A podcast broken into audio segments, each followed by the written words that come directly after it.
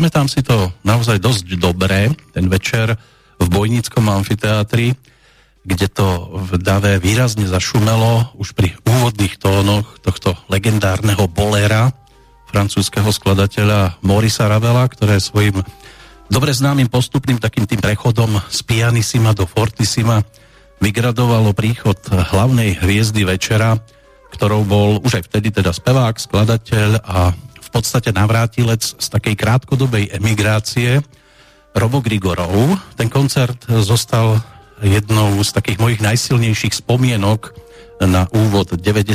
rokov, čo potom o krátky čas ešte podporilo aj také osobné stretnutie, keď som ako také mladé moderátorské ucho mal možnosť s ním zrealizovať jeden zo svojich prvých rozhovorov pre tamojšie regionálne rádio. A to vďaka tomu, že bol hudobným hosťom vtedy dosť populárnej voľby kráľovnej krásy, zvanej Miss Horná Nitra. Tam s gitárkou odohral, odspieval pár pesničiek, no a potom som ho už len tak na diálku sledoval, jeho tvorbu, počúval albumy, ako prechádza z extrému do extrému, ako vdychuje reggae, a oživoval som si tak nádej, že si to stretnutie snáď ešte teda niekedy zopakujeme. A keďže tá nádej umiera, ako sa zvykne hovoriť, predposledná, posledný ten, kto tu nádej mal, tak deň D napokon predsa len svítol.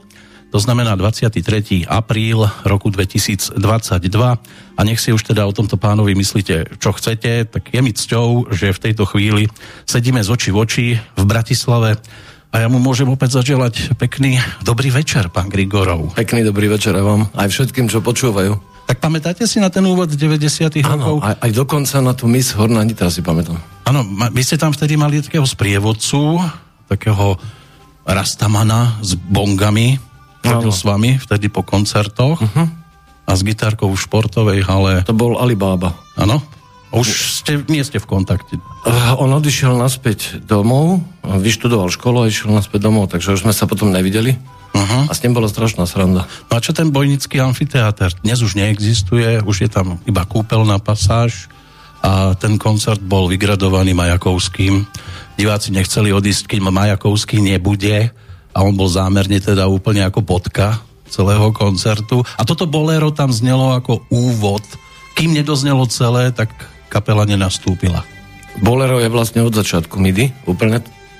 To je neuveriteľná skladba vlastne, pretože my sme teraz pomenovali tak, že je to skladba, ktorá má len slohu, ale tá je taká dobrá, že môže trvať aj 15 minút. Akože naozaj to je brutálna melódia uh-huh. a nechýba tam žiadna zmena. Čo si nikto neuvedomuje, že to je melódia bez zmeny. Ona iba graduje, v podstate aranžersky geniálna.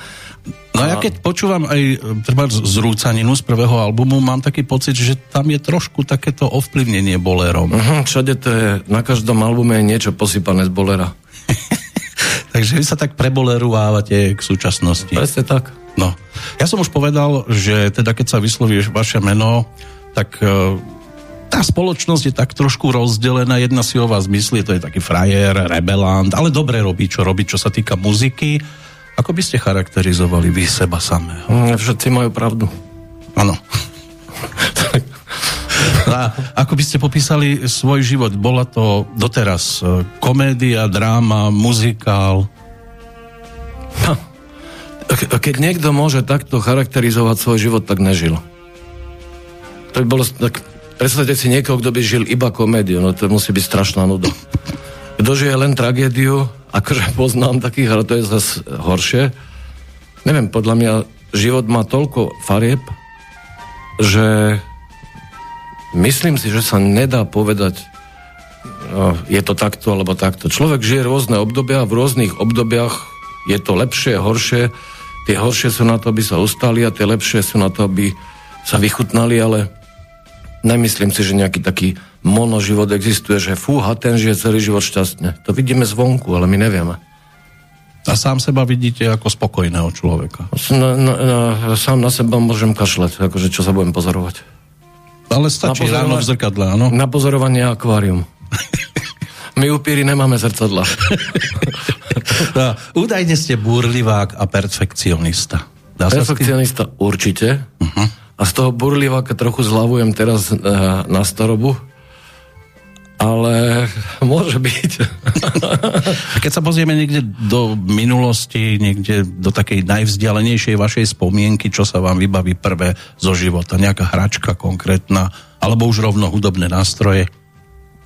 No úplne fakt, to je také bizarná vec, čo, keď som bol decko, neviem, či som mal dva roky alebo koľko, pamätám si, že som bol niekde v nemocnici pri modrom kostolíku za tom mrežovanou detskou postielkou a bola tam natretá stena, ako sa vtedy tak robievalo, že zeleným olejom do polovice a od polovice už bola nová stena. To je strašne bizárna spomienka prvá na život, ale akože je to tak. No tak to detstvo to sa asi zrejme začne spájať hlavne so 70 rokmi. My sme sa hrávali na vojakov napríklad, na indiánov. By nie. V Bratislave sa nedalo na indiánov. Všetko sa dá, mňa to nebaví. Nie, nebavilo ne. vás to. Ja som mal takého kamaráta, s ktorým sme chodili celé detstvo v podstate na železnú studničku, ale chodili sme inak táboriť ako indiáni, to je pravda. Dokonca raz nás doviezli policajti domov. My sme v zime sa dohodli, že ideme si postaviť iglu. Čo je úplná blbosť, je? Ako mali sme nejakých 10 rokov. A zdrhli sme rodičom, išli sme na železnú studničku, stavali sme si iglu z ničoho nič policajt. Čo tu robíte? A Láco, ten môj kamarát, my sme indiani, my tu táboríme. tak nás zobrali domov, doma sme dostali preplesk a bolo. Za indiánov sa bylo, áno? No ani ne, ale my sme odišli jedné v noci a dali sme špongie medzi dvere, aby to rodičia nezistili. No zážitok pekný na detstvo. Tak. Ale keď sa prejde k muzike, tak čo sa prvé vybaví? Ten akordeón? Akordeón. Určite akordeón to je 9 rokov, vlastne som to aj e, celé vychodil. A ja som si potom pomenoval, že vlastne akordeón je prvý synták, alebo prvý syntetizer, alebo syntetizer, ako sa to po slovensky povie. Uh-huh. Pretože on má rôzne druhy zvukov, registrov a tak ďalej. Čiže človek, keď sa na to naučí hrať, ja viem, že to je taký nepopulárny nástroj, he, že to gitara je taká hlavná, akordeón to je také akože uh, pre starých ľudí, ale není to celkom tak.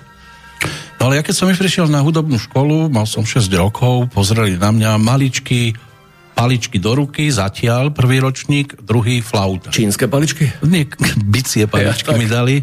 A aby som nemusel bubon nosiť so sebou, Aha. tak na stôl som len vyklepkával rytmus a potom mi dali zobcovú flautu, ale, lebo akordeón mi príde dosť veľký na malé dieťa. To je strašne veľké, ťažké. Druhé no. skriví to chrbticu. Ale ja som mal veľmi dobrú uh, profesorku, ktorá ma učila tie techniky.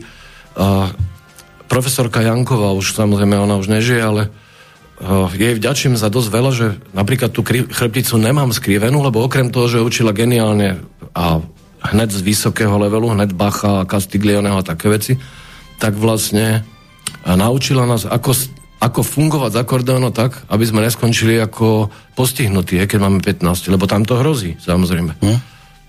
Akože e, ja nelutujem akordeónom vôbec. A to už niekto v rodine hrával, alebo... U nás v rodine boli otec e, operný spevák, potom bol e, pradedo bol dirigent, skladateľ, tak akože, ale akordeón... Mm. No a to ste si jedného dňa vy zmysleli, mama, chcem akordeón? Naopak. Mama sa ma nepýtala, čo chcem a dala ma na akordeón. Rozhodla. Áno. A mama má vždy pravdu. No v tomto prípade mala. Ona mi vždy hovorila, že raz sa mi to zíde a fakt ten čas, keď vlastne prvé syntetizátory začali vznikať, tak som si vtedy uvedomil, že akú to má spojitosť. Až som porozrieval tých ľudí, že to vymysleli podľa akordeónu, lebo žiadny iný nástroj neexistoval dovtedy, kde sa dajú prepnúť zvuky. Ja si môžete vlastne na mechanickom nástroji prepnúť zvuk. Tak niekto zrejme špekuloval, že jak, jak to spraviť tak, aby sme nemuseli ťahať rukami. No vymyslel to. No, rukami sa ťažko nejak pracuje všeobecne, nielen na hudobnom nástroji, ale ja som vás nikdy s akordeónom nikde nevidel. Čo ja som sa ani nikde neukazoval. Ani by ste takto na pordiu nevystúpili dnes napríklad. Tak ja mám doma akordeón, ale otázka je, či by som to ešte dneska vedel, lebo ja som prestal s akordeónom okolo nejakej 15 kde som objavil gitaru, uh-huh. alebo 14 ešte som súbežne chvíľu uh, musel dokončiť tú školu, ale už ma to až tak aj nebavilo, lebo gitara bola taká... Dalo sa s tým hrať vonku na lavičke, hej, čo s akordeónom je bolo dosť čudné. No, asi ani dievčatá sa nedajú tak ohúriť akordeónom. A že vraj vo Francúzsku, áno. Francúzom to pristane. Francúzom to pristane, aj Španielom dokonca. Uh-huh. Aj Rusom inak. Ale zase, keď sa povie Robo Grigorov a nejaký hudobný nástroj, tak okrem gitary takým sprievodným znakom je ten saxofón. To vždy. Ja to, k, vám, to k vašim pesničkám absolútne pasuje, aj tým pesničkám to pristalo. To bol všeobecne nápad váš, alebo... Ja som celý život tužil po saxofonistovi. Už od nejakých 14 rokov, keď sa tie prvé kapely zakladajú a hráva sa po garážach a tak. A prvý raz, keď som počul saxofón, som vedel, že to je... Mne totiž to ako pripadal ten nástroj, že rozleskne tú pesničku všetky nástroje sa mi zdali také matné, aj bicie, aj gitary, basy a také. A v podstate nuda, hej, ale zrazu, keď príde saxofón, tak sa všetko rozsvieti a mám takú teóriu na to, že ako ten nástroj vyzerá, tak on tak funguje. A saxofón uh, je krásny, je vizuálne veľmi pekný, stačí nakresliť siluetu na stenu a máte vytvarné dielo. Ale on naozaj, keď zahra v pesničke, zrazu to miesto rozsvieti. Ale má to jednu takú podmienku, že nie každý saxofonista to dokáže, sú dva druhy saxofonistov. Jedni, ktorí keď začnú hrať, tak dlhodobo hrajú vlastne síce na saxofón, ale znie trúbka. Uh-huh. Nevedia ten zachrypnutý tón. E, saxofón má mať sexebil. To nemôže byť trúbka. Trúbka je fajn nástroj, ale nemá taký sexebil. A potom sú saxofonisti, to sú fakt, že majstri, ktorí keď zahra na saxofón, to je, e, čo ja viem, saxofonista od Tiny Turner, alebo takíto ľudia veľkí, alebo z Rolling Stones, preboha, ten je úplne špica, ale aj vrátanie napríklad môjho Ruslana. Nechcem teraz vyzerať, že ho dávam na svetový pierestal, ale on tam je. Tak keby nebol dobrý, tak s vami asi nehrá. Ja si dokonca myslím, že takto, keby som neveril, že je najlepší, tak eh, by som to nepovedal. Ale ja si myslím, že je najlepší. No, ale najlepší sa aj ťažko udržiavajú. Toto, my, takto, s Ruslanom to je taká zvláštna vec. My sme spolu od nejakého 90. neviem, či 8. 7. strašne eh, dlhodobo, aj to v podstate z celej hudobnej branže môj jediný naozaj kamarát, s ktorým som denne na telefóne a všetko, čiže tam my nehráme tú hru, že spevák a saxofonista a nejaké profesionality. My sme naozaj priatelia. Áno. No, doba zvykne byť divná aj vďaka ľuďom, ktorí ju tvoria.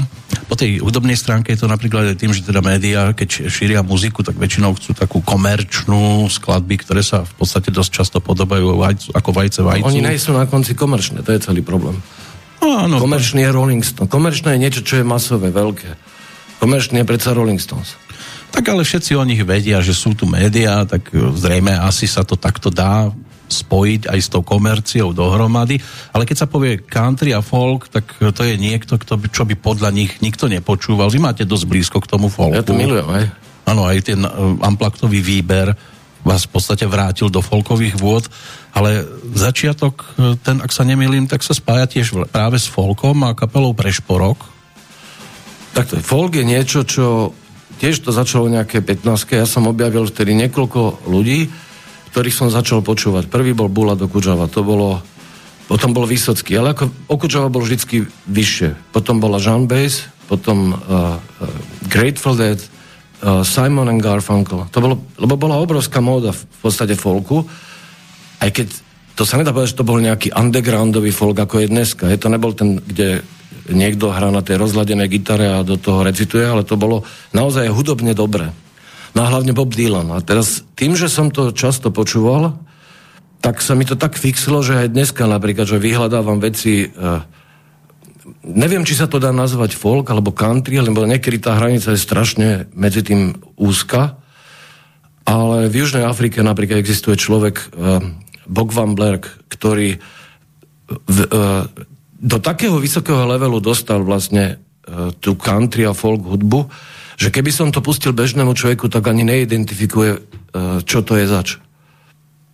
Máme pripravené, lebo okay. keď sme sa bavili o tom, že čo by sme si tu dnes mohli zahrať, tak e, vy ste mi okrem vlastných vecí poslali aj jeho skladbu. Modern Blood. Máme pripravené, chcete to už teraz? Zahráme si to už teraz? To povedzte vy, vy ste šef. O, priestor máme na to a pesniček máme dosť. Keby sme hneď všetky štyri, ktoré máme pripravené ako oficiálne, tak keby sme si ich e, vyčerpali, tak máme čo hrať stále. Tak čo by sme povedali k tej skladbe ešte predtým, ako nám zaznie? Takto Modern Blood znamená uh, krv a blato je tá téma je angloburská vojna, kde Angličania vlastne, ako som si to preštudoval už po tom, čo viac albumov som počúval od neho, Angličania vtedy uh, zbúrali búrom domy, uh, zapálili všetky hračky, pozabíjali všetky zvieratá, aby mohli nad nimi vyhrať. Vlastne vymysleli koncentračný tábor, vtedy sa to vymyslelo, z angloburskej vojny sa nahnali búry ženy a deti do koncentráku a tam ich nechali vyhľadovať a samozrejme zabili ich. A presne o týchto veciach on vlastne spieva. A toto je z filmu, ktorý sa volá Modern Blood, ktorý som aj videl, veľmi dobrý film. A tá pesnička je takým správnym spôsobom angažovaná. Ja to volám tak ľudovo, že není to o ničom. Aj keď ľudia nerozumejú Afrikáns, ale keby poznali, čo ten človek spieva, tak to sú a to je, čo sa mi na ňom páči, že e, sú to veľmi dobré melódie, niečo, čo ja nazvem komerčné, ale nejsú tam texty, ktoré by boli len kvôli nejakému rímu. Že to má to nejakú hĺbku, alebo nejaké, má to takú vnútornú inteligenciu, alebo neviem, ako to pomenovať. Tak to poďme počúvať. Okay.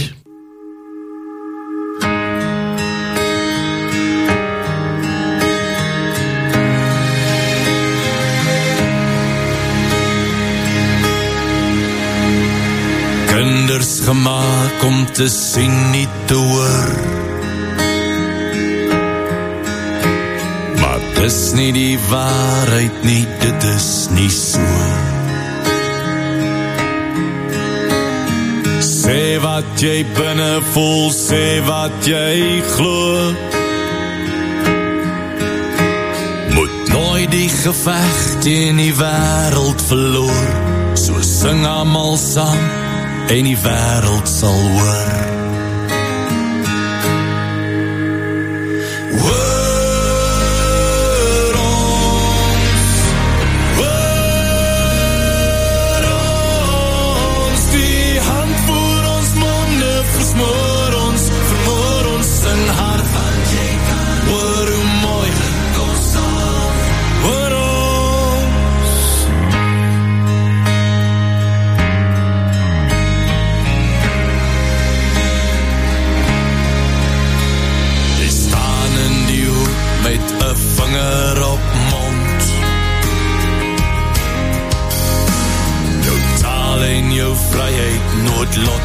gewond.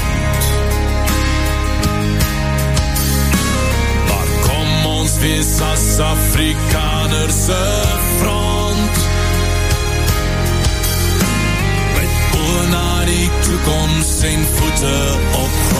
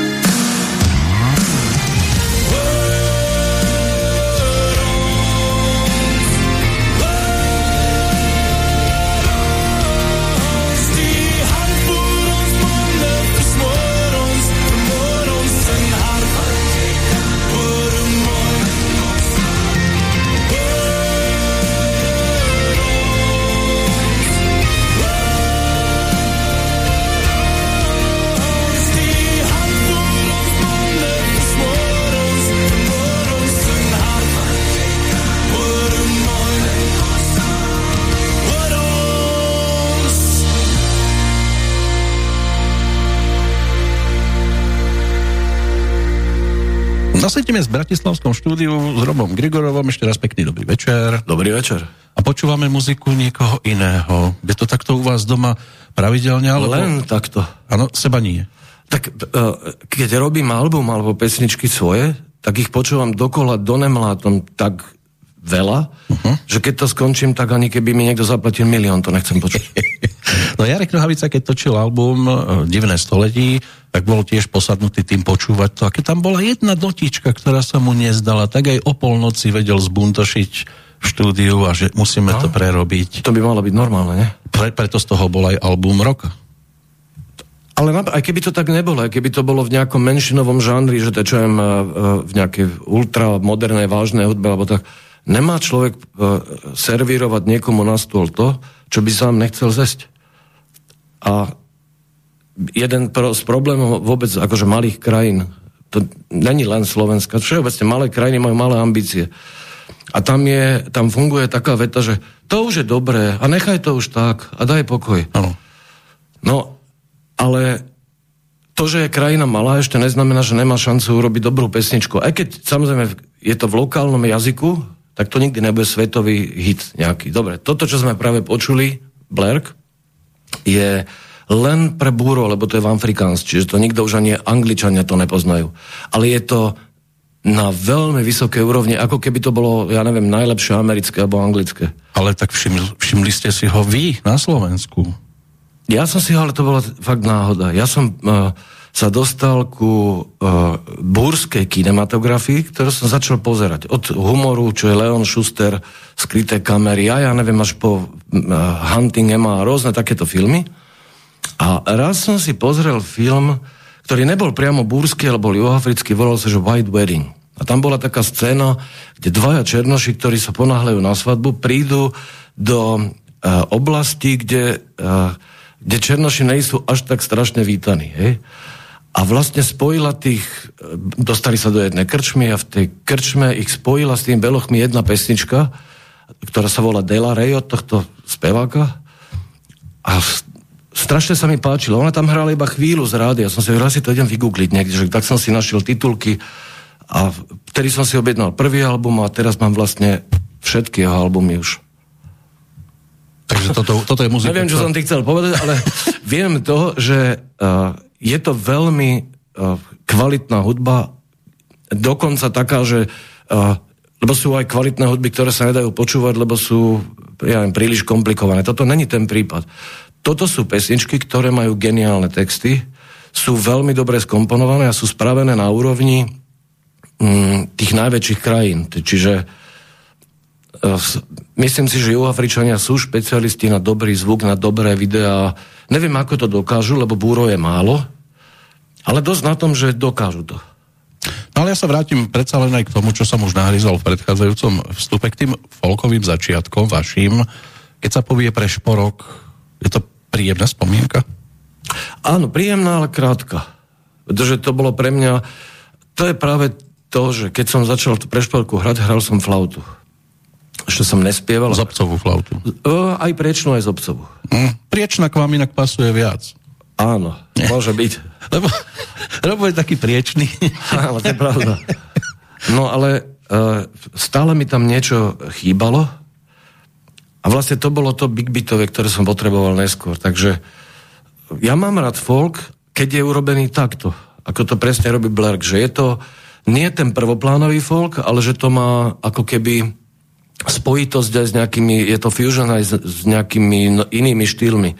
Čiže práve preto Paul Simon Garfunkel, že je to síce folk, ale on je z pop music spolu. A to je to pekné na tom. No a od harmoniky k flaute, ako sa dalo prejsť? Ja viem, že jednoducho, ale... Jednoducho. Ale... bolo treba flautu, tak som sa musel naučiť flautu. Ste ten typ, ktorý povedia mi, zahraj na synťáky, tak sadnete, da, začnete na tom skúšať a... No tak som hudobník, to musí každý hudobník podľa mňa. Okrem takých vecí, ktoré vyložene viem, že by som nedokázal, je hrať na saxofón. To je niečo tak ťažké, že si to, alebo tak iné, ako ja dokážem, že si to neviem predstaviť, ale tak toto bolo vo ventíle RGS basov.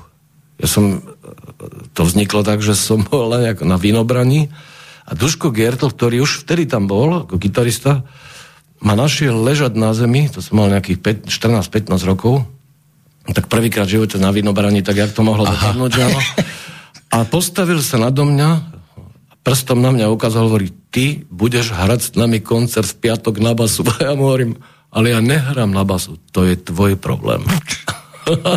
a bolo. No mnohí hovorili, že ventil RG to je ventil Robo Grigorov. Ručný granát. Alebo ručný granát a neskôr rovinka gentlemani. Aj to. Aj to sa zvyklo. Je to vlastne tým, že nikto nevedel, čo to naozaj je, tak všetko platí. No tam boli tie známe pesničky, radšej budem dnes aktívny ako zajtra radioaktívny a fajčenie škodí zdraviu, to sú také dve najvýraznejšie. Tu druhú si potom Vidiek, ktorý bol tým nástupníckým telesom, prevzal do svojho repertoáru s Jankom Kuricom.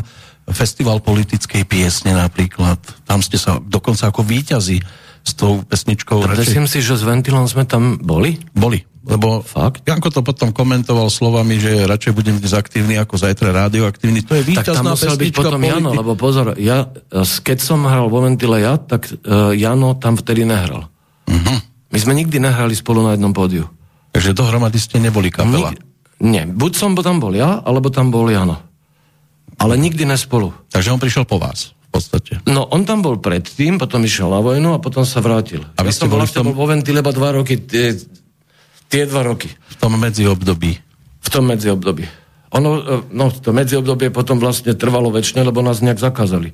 Bolo to také o tých zákazoch a vy ste si toho užili teda dosť aj neskôr. Aj neskôr, ale to vtedy bola taká vlna, že cez e, Mladý sviet pán, ktorý mal pseudonym Krízl, to si doteraz pamätám, napísal nejaký článok, ktorom uh, ako keby hodnotil novú vlnu. A hodnotil ju tak, že hneď potom, ako to vyšlo, sa to bola mladá fronta, čiže to bolo šialene dôležité aj pre komunistov, tak zakázali vlastne radradom všetko, čo to menoval, bez ohľadu na to, že či to je pravda, není pravda. Tak, uh-huh. tak sme tak dopadli. To sa zoznamy robili vždy, aj dnes sa Asi robia. Je, no. A vy ste sa ocitli na tom zozname a bol no, problém? Bohu. Lebo to je svinstvo, že keby na mňa zabudli, hej. Mm, keď sa tam neocitnete, tak je to podozrivé. Ten bude asi s nimi. Uh-huh. Potom. To, Kamil Peteraj má na to takú teóriu, že prečo Slováci takto rozmýšľajú. Lebo keď sme boli pod Maďarmi 500 rokov, keď niekto niečo dokázal, tak a všetci susedia ho porozrievali, že fúha, ten určite ťaha s tými Maďarmi. Takže na Slovensku, keď niekto niečo dokáže, to není bohvie. Ale teda, keď sa vrátime k tomu prešporku, tie folkové začiatky, to bolo niečo, čo vás aj ako pesničkára nejako formovalo. Práve, že nie. Nie? Hm. Uh, lebo vo, tam sa hrali vlastne pesničky uh, buď Kamila, alebo Klima Ondrejku, ale nie moje. A mne to, aj mi to chýbalo. A popri tom, my vlastne tam ešte kým som hral s Prešporkom, tak sme založili s ďalším kamarátom skupinu, ktorá sa volala, že Dobytok. No, romantické. No, veľmi romantické. A keď sme prišli do domu lodníkov prezentovať sa, to boli také, ako dneska býva superstar, ale za socializmu, tak do, rôzne kapely sa prezentovali, tak tá pani, ktorá to organizovala, prišla za nami a hovorí, tak moment, chlapci, ale žiadne dobytok, vy si musíte nájsť nejaký pekný slovenský názov, lebo toto ja na podiu neohlasím, my sme tu nej v Amerike, aby ste sa tu volali takto divoko. Tak ja hovorím, chlapci, nechaj, lebo samozrejme všetci sa začali hnevať, že čo nám čo má kdo sa do názvu. A hovorím, poďte sa chlapci na bok. Teraz ma nechajte tak. Išiel som za to pani a hovorím, dobre, premenovali sme sa, voláme sa Konope. A pani vyšla na to pódium a hovorí, a teraz vystúpi vokálno-instrumentálny súbor Konope. A strašný úspech. On hovorí, vidíte, nebyť mňa, tak ten potlesk nebude. tak Konope asi malo vždy väčší úspech ako dobytok. Tak. Tak to platí dodnes. Áno, lebo dobytok sa nedá fajčiť no iba ho fajčíte, jedine maximálne, tak? V tomto tak. prípade. No ale keď sa povie teda prvá pesnička, vznikala v čase ešte pred tým prešporkom, keď už hovoríte aj o vlastnej tvorbe, že tam ste ju hrať nemohli, bolo to už v tom čase? Ale to nie, že by som ju nemohol, že by mi to zakázali, ale to sa nehodilo. Hm. Lebo ten štýl, to, ja som nikdy nemal, ja som nevedel zapadnúť do nejakého štýlu, nikdy v živote pre mňa to bol problém. Lebo jedna pesnička je taká, druhá taká. A tým, že ja som vlastne úplne od nejakého od 5 alebo 4 rokov vyrastal na Paul McCartney a Rolling Stones a také, ktorí majú tiež všeličo, Rolling Stones hrajú predsa aj úplný sladiak, aj s orchestrom, aj reggae, aj čokoľvek. Mm, to také delenie, že my sme, ta, my sme tento druh hudby a oni sú tam, tento, mne to nejak nesedelo. Tak človek sa hľadá normálne, keď má tých, ja neviem, 14, 15, 16, až moment, niekedy až do 18 a musí sa nájsť. No vás bolo možné potom nájsť aj u Brezovských na záhrade, keď som bol u pána Brezovského, uh-huh. hudobného skladateľa Aliho Brezovského, pani Vlasta, manželka, textárka, tak mi hovorí, no tuto dole v záhrade Robo s Mírkou sedeli a hovorili, že založia skupinu. Ja som pre ňu vlastne založil kapelu. Mona Lisa. Áno. Aj pesničku ste zhudobnili Mona Lisa. Myslím, že asi nejaký, myslím, že polku pesniček som jej. Vtedy skladal. A s ňou ste prišli na ten festival politickej piesne, zo skladbou je nás viac. Áno, ale, to, ale ja som hral gitaru, ano. ja som tam nespieval, iba také nejaké vokály a také veci. A tam išlo o to, že chcel som jej spojazniť kapelu, aby fungovala. A ona na konci je naozaj dobre fungovala. A okrem toho ja som tých ľudí mal rád. Aj mal, aj mám. Hej? Čiže to, napríklad pán Brezovský, ktorý bol, málo kto o ňom vie, že on je taký nestor slovenského rozhlasu a ťažký profík, aj výborný skladateľ inak medzi nami, ma veľmi veľa vecí naučil. Napríklad, že treba dojsť vždy na minútu presne, treba byť pripravený. Aj dnes ste prišli na minútu Vždy chodím presne. presne. Uh-huh. Treba byť pripravený. To je zase ďalšia vec, ktorú veľa ľudí na Slovensku nevie, že príde na skúšku kapely a tam sa začne učiť tú pesničku. A toto je, všetko to amatérske, ktoré tu bohužiaľ aj nelen pretrvalo, ale sa ešte aj rozvinulo, ale starý pán Brezovský mal taký názor na to, že keď už niekomu idem brať čas, tak e, tých prestojov, alebo e, e, ja neviem, on to volal, že mantácké činnosti má byť čím menej. Na, proste naučil ma veľa vecí, aj, aj e, celá tá rodina, ktorá dobre fungovala. To boli zlatí ľudia a mám ich rád dodnes. A Mona Lisa celkom dobre fungovala. Celkom dobre fungovala. No a prečo potom to dlhšie nevydržalo? To neviem, ja som tam nehral. No, boli ste ako súčasť ne, na začiatku kapelky? som to celé rozpohyboval a potom už som tam nehral. A leďte, áno? No, nie, no, ja som hral vo ventile, čiže... Ešte vtedy? Vtedy si myslím, že ešte to bol ventil, hej. No a prišli... Alebo už prišlo MIDI. Prišlo MIDI To už práve. si presne nepamätám. A zamrznutá. Uh, primrznutá. A primrznutá, pardon. Áno, ale prvá bola úlohy. Ešte predtým boli úlohy predtým ako single. Úlohy. Áno. Áno. A to ste sa dostali cez, ak mám dobré informácie, cez Mekyho šbírku ku Kamilovi Peterajovi. Mm, áno.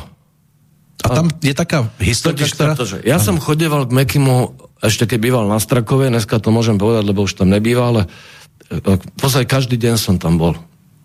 A tam sa stretávali kam, za pár takých kamarátov, ja neviem, Laco Lučenič tam chodil, ja som tam chodil, Roman Čunderlik, Bubeník a tak, taká partia.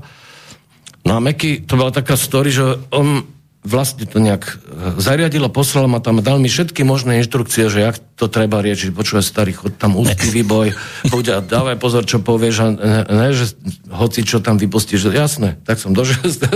Kamil priniesol nejaké texty pri, ku tomu stolu, dal mi ich čítať a ja som to chytil, prekladal jeden, druhý, tretí, hovorím, mm, tak toto spievať neviem.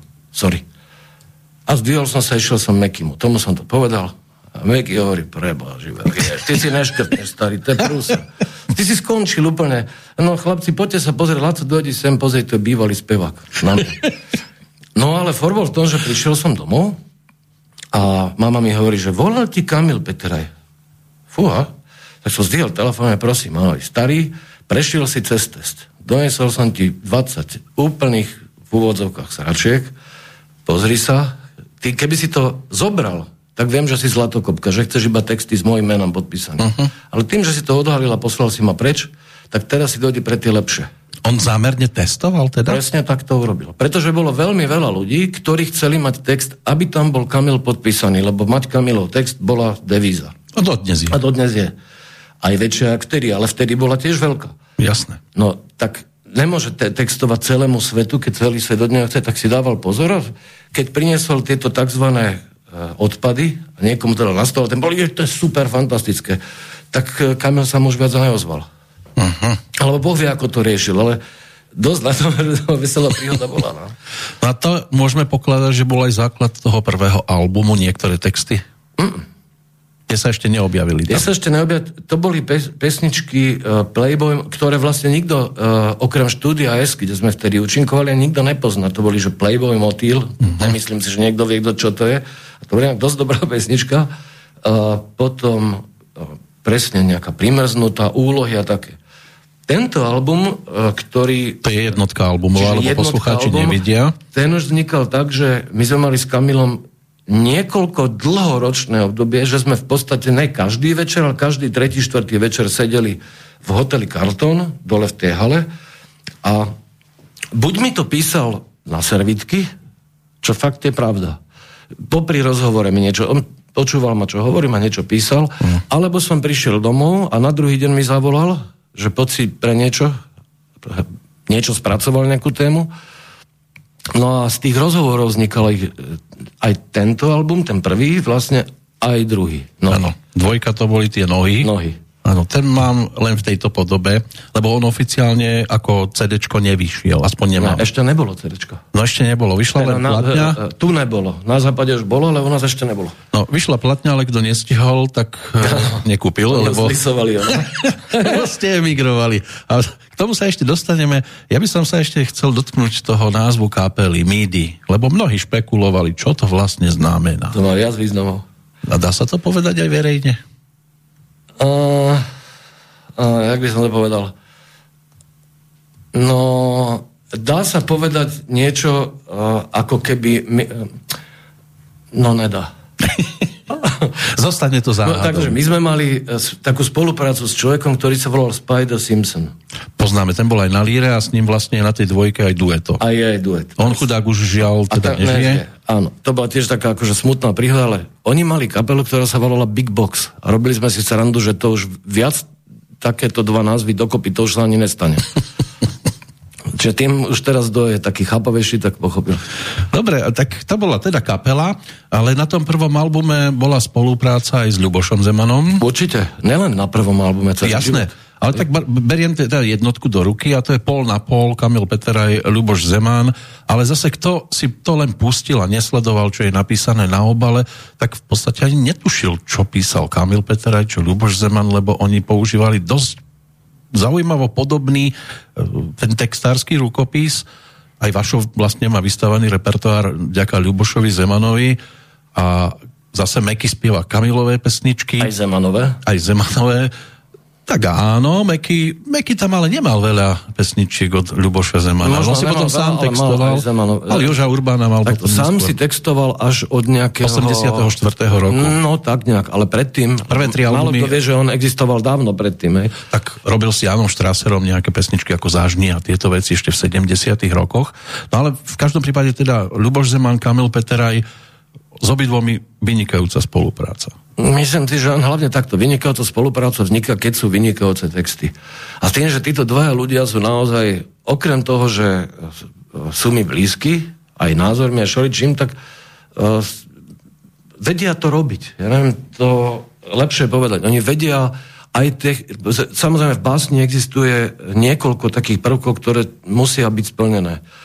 A to je uh, téma, aby nebola triviálna, aby to bola nejaká téma, o ktorej sa oplatí spievať, lebo nemôžete e, prísť pred ľudí, pred plnú sálu ľudí a začať uh, a tváriť sa ako hovacký múdry, ale vypustiť z nejakú blbosť. Je. Tak, to je dôležitá vec, je téma.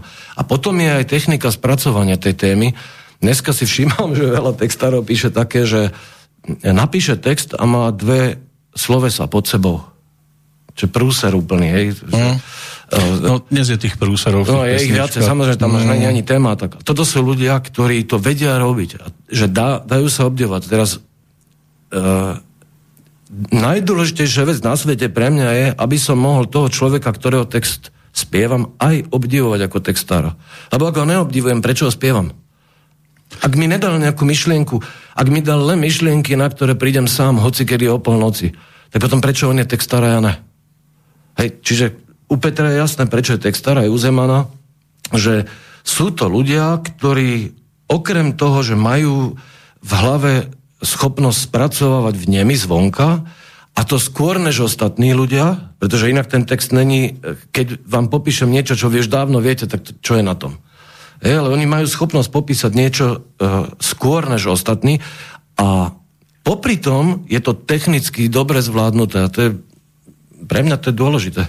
No ako ste sa dostali k Peterajovi, to vieme, a ako ste sa dostali k Ľubošovi Zemanovi? A to už bolo cez Kamila. Cez neho. Pretože uh, Kamil vtedy uh, aj cez Jula Kinčeka inak. Ano. Išli sme naštíviť Jula do Petržalky a uh, bavili sme sa o všeličom možnom. A, a viem, že totiž Kamil má jednu takú, keď, keď si všimnete Kamilové texty, a hlavne pre mňa, čo robí, tak majú taký, majú taký matný smrad, to volám ja. Že nejsú to také ľúbivé a tak. Ale Luboš, ktorý má inú povahu, on není človek, ktorý sa strašne do hĺbky do niečoho hrozne zavrtá všetko a vidí to z takého inteligentného povrchu, tak vie urobiť tú polohu, ktorú vlastne Kamil nevie spraviť. Áno. No, tam pre porovnanie mám 300 mesiacov, je pesnička s textom Ľuboša Zemana. To, to je zlý príklad, lebo tá, má, tá už je zavrtaná v hĺbke, jedna z tých mála. To už nie je povrch. A e, v prípade Kamila Peterea taký príbeh, to je Edo, Uh-huh. Napríklad. Áno, to, to, je ten... to, je, to je z kartónu. Áno, to je to písanie na servitky. To je to písanie na servitky. Miloval svetovky. No, my sme mali debatu presne, my sme sa debatovali, to nebolo, e, názov debaty nebol Edo, názov debaty bol nejaký, a tam bol padný. Uh, Nejaký nešťastník, ktorý no, sa ženil. Tak, uh, aj. Ale to je práve to, on z tej debaty vyťa, a to je jeho umenie, že my sme nemali debatu len o konkrétnom človeku, tam naozaj padali revy svetovej literatúry, že uh, uh, koľko máš doma? Ja mám doma 10, ty máš koľko? Ja mám 100 starý, ale viem ti dať, niektoré mám dvojmo a tak. A tak išla debata, to, my, takto, my sme mali debaty, ktoré začali o 8. večer, končili o 11. a potom z domu sme si zavolali a volali spolu do 4. Áno, pokračovalo to proste. Čiže jediné, čo som nebol s Kamilom, je ženatý, je, ale ostatné... akože e, to bol jak môj dokopy brat, otec, aj najlepší kamarát a všetko. A je, samozrejme, doteraz, je, ale uh, chcem povedať to, že on vlastne dokázal vyťahnuť z jednej debaty jeden geniálny text a takto je to bolo s Espressom Orient, kde on mne vysvetľoval o Petržalke, o staré Engerau, ako to tam vyzeralo, e, čo sa odohrávalo v krčme, potom ktorí gangstri boli takí, ktorí boli e, na jeho strane, ktorí boli proti nemu, potom ako chránili, pretože hral husle a neviem čo.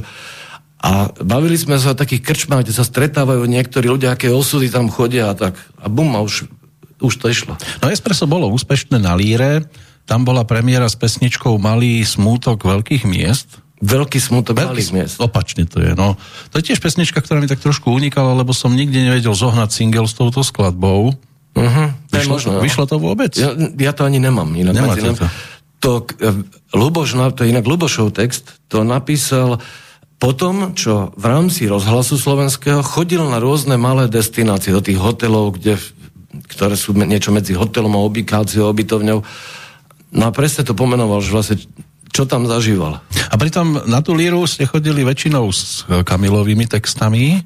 Tam bol ten posledný ano? valčík pre Európu, valčík, Espresso, Espresso, Orient.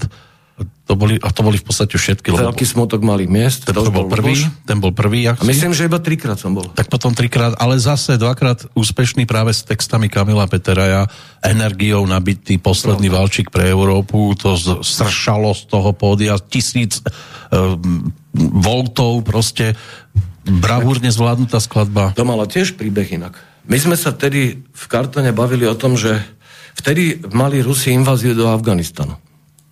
A tak sme sa tam bavili a ja hovorím, že počujem plno ľudí u nás robí protivojnové pesničky, ale to nejde do srdca, je to také nové, až to vypnem, že je to zle. A on hovorí, starý, keď ti raz napíšem ja protivojnovú pesničku, tak sa komunisti tak zlaknú, že ju nebudú chcieť pustiť von. Ale to sa stalo. No samozrejme. To sa ste... presne, to sa stalo, pričom oni chudáci boli takto. On im dal takú facku vtedy, lebo vlastne oni mali podporovať protivojnové pesničky a mala, malo to vyzerať tak, že sovietský zväz je ten dobrý a nikdy v živote no, by nič zle neurobil. Vtedy sme museli hovoriť iba takto. No, ale Kamil nehovoril, ani ja som nehovoril. No a celý problém bol v tom, že, že ako náhle to oni čítali, v kontexte toho, čo sovietský zväz vtedy robil, A že vlastne mal aj obsadené krajiny, však aj Československo, konec koncov, Polsko, Rumunsko. No, oni boli skoro všade. To je, to je proste, že menej krajiny, kde neboli. No a, a oni sa tak strašne zlakli, že si to ľudia dajú dokopy. Že pred Lírou, to boli asi nejaké 3-4 hodiny po zvukovej skúške v tej šatni, e, prichádza niekto z produkcie a hovorí, e, Midi, e, nehráte, zbalte sa, chodte domov. Kamil hovorí, vydrž chvíľu. Ešte vydrž. Dobre, tak sme sedeli za chvíľu. Uh, práve som dostala telefonát, uh, nebálte sa, hráte. Toto sa zapakovalo 10 krát. Ešte 10 minút pred tým, ako sme mali ísť na podiu, sme boli prezlečení. Tak prišla pani hovorí, nehráte. Tak to sme naozaj pochopili, že je zle. Začali sme sa prezliekať a zrazu dobehla, že hráte. Totiž a potom sme pochopili, že tam prebiehal jeden vnútorný boj, kde oni nevedeli, čo s tým, že báli sa to pustiť von, ale zároveň sa báli toho, aby ich niekto neobvinil, že zakázali protiohnovú pesničku. Mm. Tak to je schizofrenia nenormálna, podľa mňa. A tá pesnička napokon vybojovala bronz, pokiaľ viem? Ja, myslím si, že bola strieborná. Uh, tak potom espresso bolo. Espresso bronzové. Hej. hej, v 80. A to je ďalšie. Oni vlastne nám to na konci dovolili s tým, že nesmieme vyhrať. Aha. To, bolo, to bol paradox, že... No a vy ste s tým aj tak nič nemohli urobiť, to len porota. A hlavne nám to bolo jedno. No, ale vtedy vyhrala, tuším, Petra Janu v tom 86. s Láskou má sviet nadej, čo je tiež vlastne protivojnová pesnička. A detektívka Elánu bola strieborná, ak sa nemýlim. Vôbec mi... Takže Valčík ten bol akože my sme naozaj bronzový. netušili ani kto tam hrá. Ja som si za celú líru, uh, vždycky som bol nejak v šatni aj s, s kapelou a jediné, koho som si všimol raz, na chodbe Spidera Simpsona. Áno. A to je jediná. Dali sme sa nejak do reči a skamaratili sme sa, naši basgitaristi sa skamaratili a tak, ale okrem neho ja som nikdy neregistroval, kto tam hral, lebo tým, že my sme nikdy neboli nejak úplne v pop music, ani sme nepoznali tých ľudí moc okrem Mekyho. To bol jediná výnimka, bol Meky a No on odkedy vyhral s pesničkou Nechodí Bratislavskú líru, tak už tam nesúťažil to bolo v 83. Ano, ale, ale chodil na líru, ano, samozrejme, spieval tam. Tam bola tiež taká protivojnová pesnička, pekný deň, všetkým dobré ráno, ľudia, dobré ráno, vtáci, to spieval, aj vy ste tam spievali v tej pesničke, tam bol aj, v klipe bol ešte Peter Nať, Peter Lipa, ale na líre bola Jana Kocianová, Julia Hečková, ale Darinka, Rišo Miller, Jožoráš, Jano Baláš, Zelánu a Meky tam bol s Jankom Lehockým, to bola live verzia vtedy z líry, takže Meky sa tam objavoval takto priebežne, ale ani o rok vám nebolo súdené vyhrať, tam bol Vašo so svojím umením žiť, ktorý to tam celé prevalcoval. No to, tak, ja to nerad hovorím, aby som nevyzeral ako obeď, ale na, my sme nikdy nemohli vyhrať. Jeden fo, fakt je ten, že ja, my sme boli na líre trikrát. A tam boli dve ceny. Jedna bola Brajslavská líra, zlata, strieborná, bronzová a druhá bola cena diváka. Trikrát sme tam boli, trikrát sme získali cenu diváka. A, a reakcie tých ľudí na nás boli vždycky iné, jak na ostatných. Lenže my sme boli tzv. problematická kapela. Čiže mm. úplne výhrad nás nemohli uh, nechať. A ja by som nevyzeral teraz ako úplný lúzer, že, že no, ale prišiel zase, a nedokázal byť iný, jak druhý, tretí. Dokázali by sme hotičo, ale v našom prípade to nešlo. My sme boli v situácii, kedy, keď sa uh, poviem to na takom malom príklade, že robila sa televízia alebo televízny program, kde mali účinkovať všetci speváci, ktorí sú z Bratislavy, čiže Jožoráš, Meky a ja neviem kto všetko. Samozrejme okrem mňa. Napriek tomu, že som z Bratislavy, aj iné som nepoznal dovtedy, ale nemohli nás tam, juj, to, víš, ten Grigorov, to je problém. Fúha, my neviem, čo povie, čo tam urobí, jak bude vyzerať. Viete, ako on vyzerá, musím furt mať brýle a tam dlhé vlasy, alebo krát, príliš krátke vlasy. Na mne našli vždycky nejaký problém. Čiže keby sme mali pesničku uh, Honky Tonk Woman, tak nemôže vyhrať Bratislavskú líru, pretože uh, podľa mňa som bol problém ja. Pretože uh, keď som mal dlhé vlasy, bolo zle. A povedali, že vyzerám jak uh, americký hypisák. Keď som mal krátke vlasy, tak istý pán na S zo slov koncertu povedal, že Grigoro je určite fašista. Lebo fašista, viete, ak vyzerá, že má krátke no? vlasy, úzkú kravatu a brýle. To je typický fašista. Už by chýbala tá kravata a brýle. Áno, inak čo som pozeral filmy o fašistoch, ani jeden nemal také oblečenie ako ja, ale akože No a inak veľmi dobre to zaklincoval Kamil, ktorý, keď to tento človek povedal, pýtali, tak priamo pred nami sa pýtali, že či ja áno, alebo ja nie. A oni, on hovorí, v žiadnom prípade ten Grigor je fašista. A Kamil, ktorý stál asi 2 metre a ten ho počul, hovorí, že Robo, na no, sa môžeš úplne vyklašať, vidíš, že to je totálny blb. No ale potom chalani z Midiu nehovorili, Roba by sme mali vymeniť, čak je to problém, s ním nevyhráme. Čo ja som sa dokonca sám vyhodil z kapely. to vážne? Áno, smrteľne. Ja som sa vyhodil z kapely dokonca na jednej z lír, lebo som chlapcom povedal, že chlapci, počúvajte, kto zajtra príde neskoro o každú minútu, nechcel som stresové situácie, tak dostane pokutu 100 korún. Ale keď niekto dojde neskôr ako 10 minút, vyhadzujem ho z kapely. No ale že ja som zostal do zácpy, celé zle prúser, no a tak som došiel neskôr. Tak som sa musel vyhodiť z kapely. že naozaj. Dáme si pesničku, okay. ktorú ste poslali medzi tými vlastnými tromi skladbami. Tak teraz neviem, aké poradie si dáme. Zase to bude na mne. Áno, mne to je úplne jedno. Tak siahnem potom dychu. Môže byť? No, kľudne. Čo by sme k tej skladbe povedali?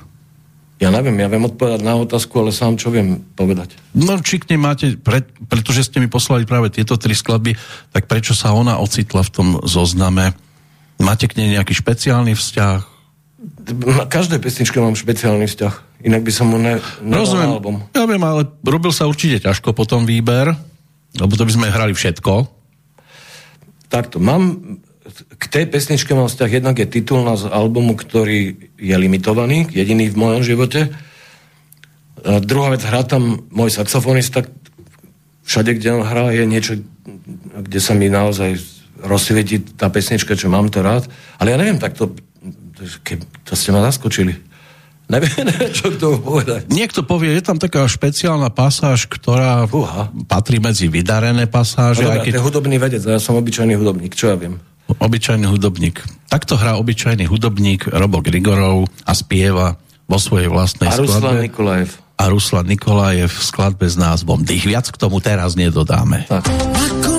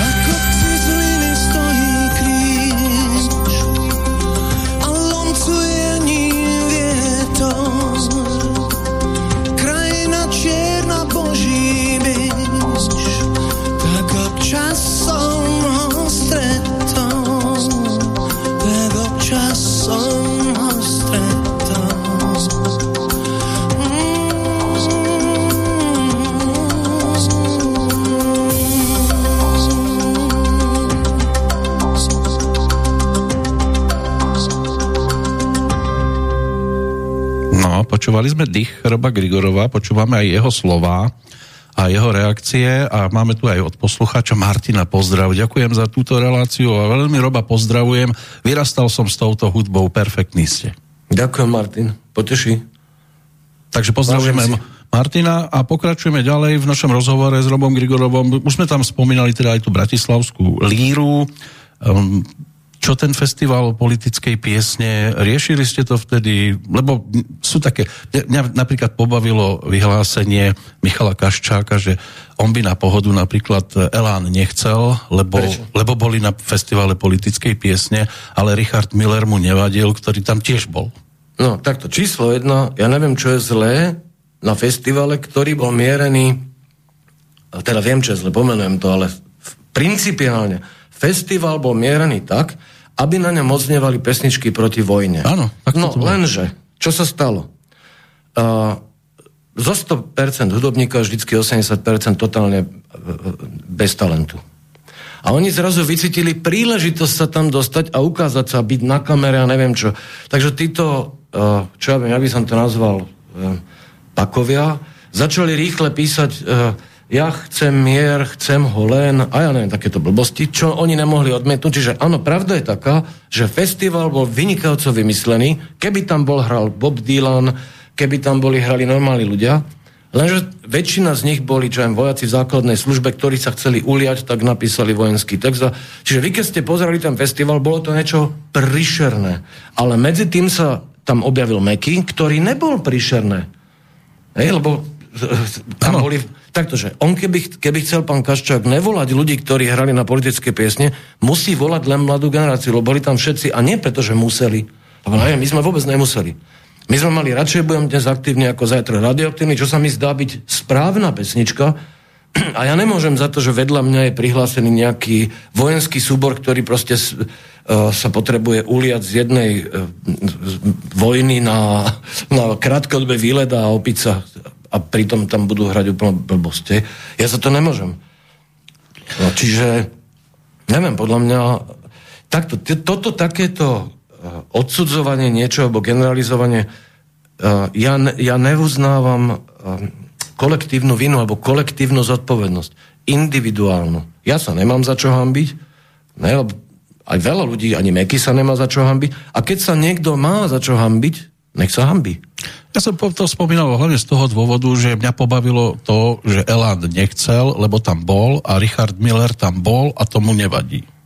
Takto je to, hlavne tá, takto, je to neprofesionálne, lebo uh, jeden fakt je ten, že Elan má dobré pesničky. To môžeme si o tom hovoriť, čo chceme. To sú proste dobré pesničky, hotovo, nedá sa riešiť.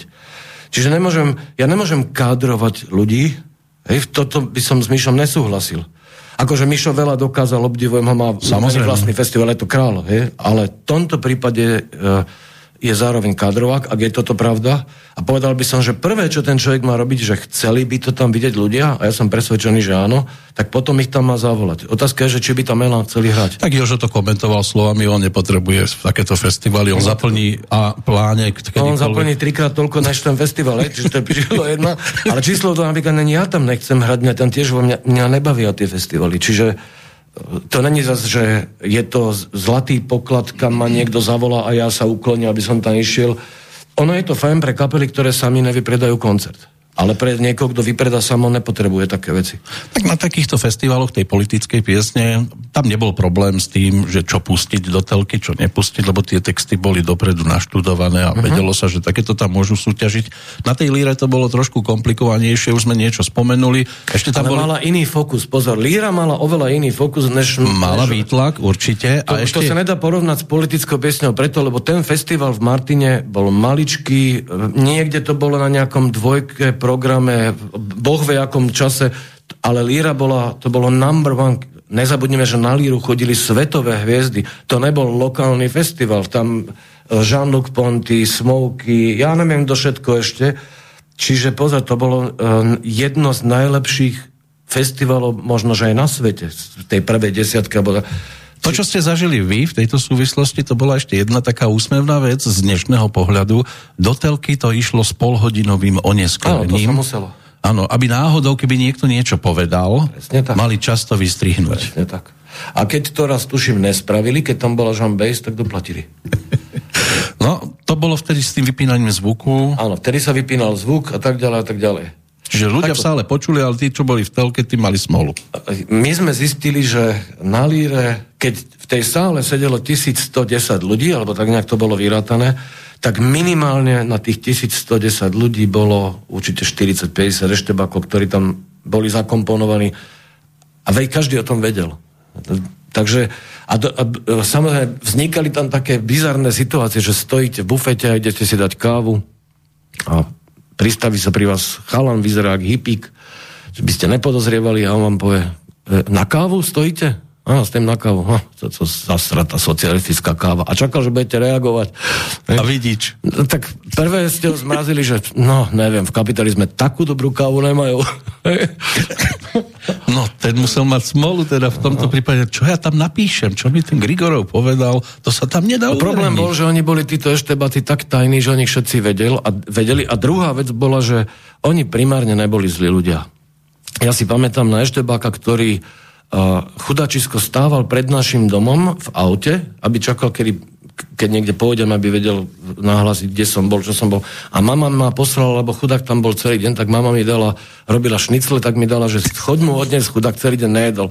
A teraz si predstavte, ten trapná situácia pre mňa, lebo som mu zaklopal na to oktenko a hovorím, dobrý deň, mamina vám posiela šnicle. No červený, úplne celé zle. On si myslel, že snad to neregistrujeme. A, a Líra bola toto isté, že oni už ani to nevedeli zakryť, že tak nejak to bolo. No ale potom došlo na tú vašu legendárnu emigráciu s Mekyho gitarou? Áno.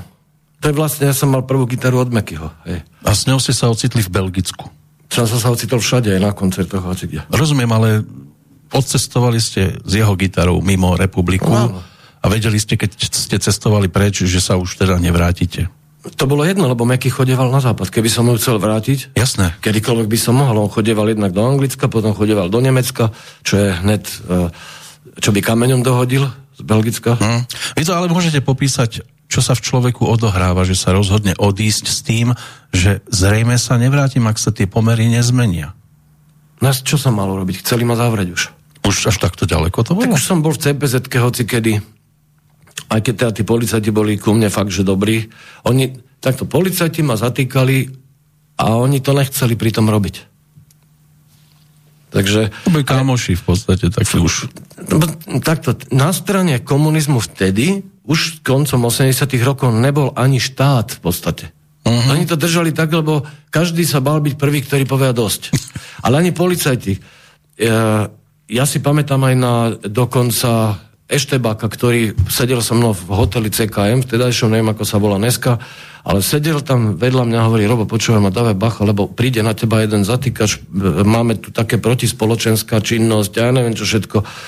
Čiže aj napríklad aj človek, keď som utekal už cez hranice, to, keď som prekračoval do Rakúska, pohraničiar preboha vedel, že idem preč. To videl podľa kufra, našiel tam 60 tisíc korún, no tak nejdem predsa na víkend, Áno, s takýmto balíkom. To mi inak no. Mám vybavil vtedy.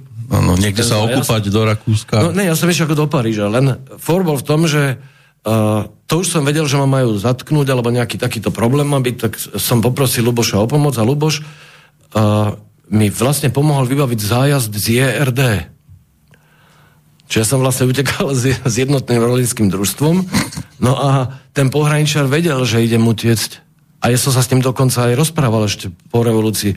On to vedel, oni neboli zlí. To, celý problém bol v tom, že sa báli Rusov. Uh-huh. To je celý problém, ktorý tu bol, že čo sa stane, lebo boli sme poučení zo 68.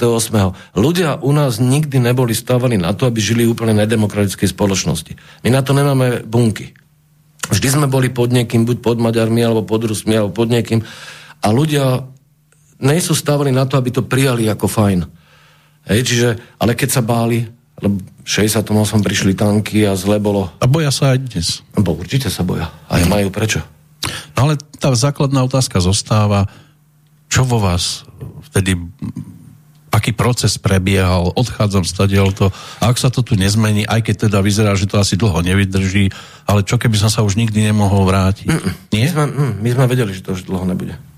Dokonca vtedy bolo tak, že um, Samozrejme, Kamil bol sledovaný aj predtým, lebo každý, kto bol, to ne preto, že by bol nejaký e, protispoločenský činiteľ, ale každý verejne činný človek bol sledovaný, lebo oni sa báli.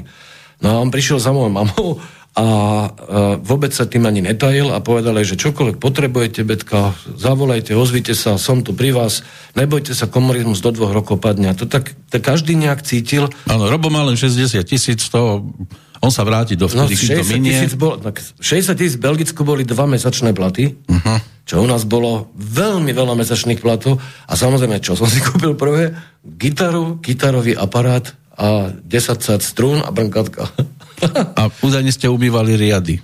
No ja v živote som neumýval. Nie v Belgicku? Nikde na svete som neumýval riady. Nie? Aha, moment. No? Ne, nie, riady som neumýval. A čo to bolo? Ja som chcel ísť na vysokú školu. Aj som sa tam dostal. V Belgicku? V Belgicku. Do Villareku na univerzitu. A aby som si zarobil na knihy, išiel som na mesiac robiť do čínskej reštiky. Ale ako čašník. Čašníka? Potom. Čašníka. Ale to bol... Br- akože Prvý raz v živote som videl niekoho pracovať, lebo Číňania, to si neviete predstaviť, čo je.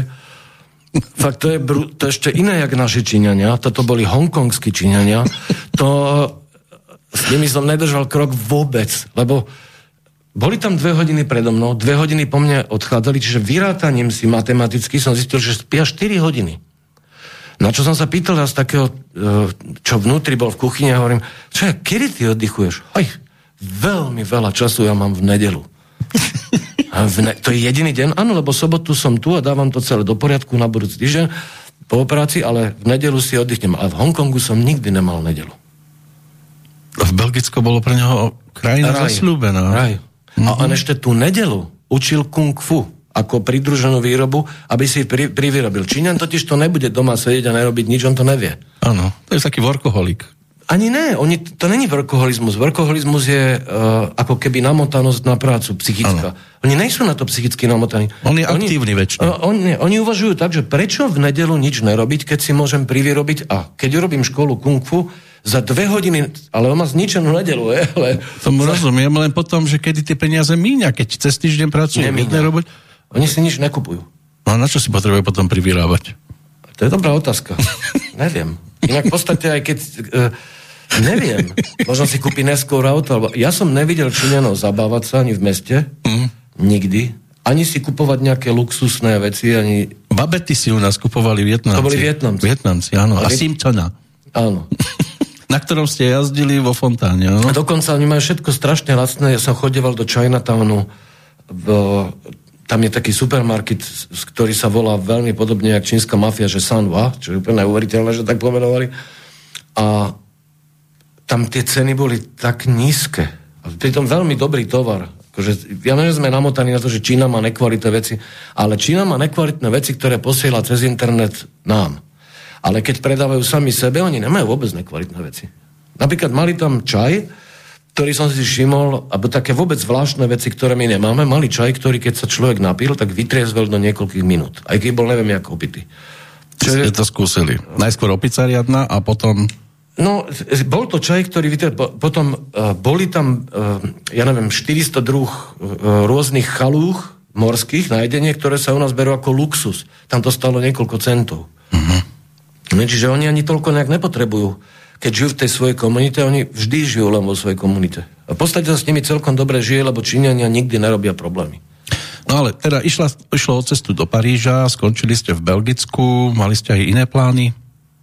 Ako plány v čom? No, Oženiť sa? Alebo to? Nie. Ako tam fungovať muzika a popri tom zatiaľ teda tá čínska reštaurácia? Ja som s muzikou začal že už veľmi fungovať za rok, ale po prvom pol roku, čo som tam bol, vždycky dôležité stretnúť ľudí. Tak uh, po prvom pol roku mňa najprv zobrali do jednej kapely, no, človek, ktorý už mal, ale nemali speváka, potom do tej kapely ja som zavolal jednoho Izraelčana gitaristu a potom, keďže sa mi tá kapela postupne prestala páčiť, ale ten gitarista nie, tak vlastne s tým gitaristom sme robili my ako keby duo a bolo to kým som začal nahr- nahrávať, to bolo vlastne rok potom, som sa dostal do Bruche, kde som sa skamarátil s človekom, ktorý mal štúdio a to už sme začali nahrávať. A vlastne som robil, e, trvalo mi rok, než som robil to isté, čo tu. dá sa povedať, že sa tam dá ľahšie tá muzika Ne, rozbehnúť? to isté. To isté je to. No tak, keď niekto opravuje auta tu a vo Švajčiarsku, v čom je rozdiel? No iba, to v, isté. iba v pozadí, kulisa. Takto. Jeden rozdiel tam bol, že uh, napriek tomu, že uh, ja som tam aj spieval, dokonca som bol aj telke v rádii, paradoxne to vybavil Luboš Zeman. to je úplne neuveriteľné, že On mal takto ďaleko chápadla do Belgicka? Luboš Zeman, on mal napríklad uh, Paul de Mulder, čo bol hlavný producent BRTF, je najlepší kamarát Luboša. Čiže tam bol, si pamätám, že som prišiel do BRTF a hovorím, dobrý deň, môžem s pánom Mulderom? A pani skoro odpadla, lebo tak ešte nepočula, že s pánom Mulderom, no dovolte, čo si myslíte, to treba objednať. A, vy ste kto? Jaká organizácia? Čo, ako, ako sa vy k nemu chcete dostať? Hovorím, no, pošlite mu tento listok a nám, že pozdravuje vás Luboš Zeman. A pani celá vyklepaná došla, že pán Mulde vás očakáva v kancelárii, nech sa páči. akože to sa stalo naozaj. Tak Luboš Zeman bol neskôr riaditeľom rozhlasu tu. Vtedy ešte nebol, ale tým, že on prešiel všetky tie svetové festivaly, mal ich ako kamarátov Áno. a tak ďalej. My sami sme boli uh, s Lubošom v Holandsku, napríklad v uh, Der Schentogembos. Áno, s Karolom Duchoňom bol v Japonsku na festivale. No aj to si... príhody o tele. Že... Áno, tá Šardáš dvoch srdc, to bola hitovka, ktorá tam bola Karolom. Ja myslím, Mala skôr- tam byť spievaná, ale Karolovi, že vypadol text. Ale to To, keby nevadilo. boli takéto príhody, tak to by ešte sa dalo, ja poznám lepšie. On hovoril aj o tom prepínaní televízie. Aj to a potom výťah. Vo výťahu, to som nepočul, To neviem, ale asi môže- to nie je zverejniteľné. To asi není, no. Ale potom bolo geniálne to, že išli do supermarketu nejakého, ale takého fakt, že luxusnejšieho, ale veľkého. A mali tam lesklé sako, ktoré Karol zbadal a tak si ho išiel vyskúšať, ale nejak sa naštval, hovorí, koník, toto, ja neviem, je to dobre ušité a urobil taký ten ťah. A rúplo to. A samozrejme rúplo to, ale že Lobo hovorí, že to by nič nebolo, ale že tá reakcia tých Japoncov, Japonci prišli a strašne sa začali ukláňať a ospravedlňovať, že sa to vôbec stali, stalo a dali mu zadarmo sako. Ale už to poriadne. To už neviem, aké bolo. Nie je ale, to roztrhané. ale je neuveriteľné to, že keby sa to stalo tu, Jo, to tak bylo. ten zákazník je pomaly zbytý. Je? Kdežto, keď sa to stane v Japonsku, oni to pociťujú, oni majú takú česť, uh-huh. že to pociťujú ako hambu vlastného obchodu, aby to celé prekryli. Tak By to bola zlá reklama pre ten podnik, že vôbec ruplo ich sako, ich No, výrobu. a u nás není. U nás by to musel uhradiť ten človek. No, presne tak. A musel by si to zobrať a také roztrhané ešte možno. No ešte aj plus monokel. Dobre, tak ste sa dostali k riaditeľovi rozhlasu a cesta v podstate bola otvorená. No ale napriek všetkému, jedna vec je taká, e, pre ktorú Slovak nemôže spievať vonku. Ja mám rád spievanie po slovensky. Uh-huh.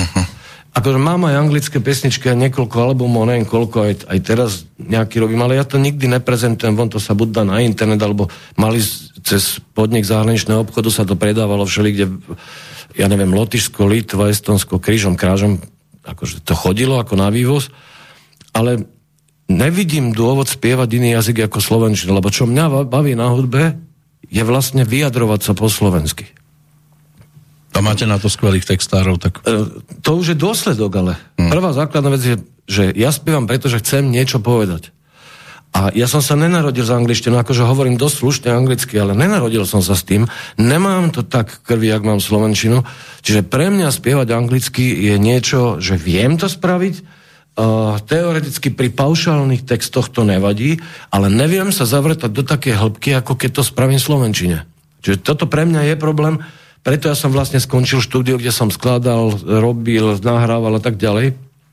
No tu mi nahrávate práve na jednu reakciu, tak vás poprosím o sluchátka, aby ste si dali sluchátka, lebo budeme počúvať zvuk. A ide o Pala Jursu, nebudem to takto tajiť, ktorého som svojho času mal možnosť dostať pred mikrofón.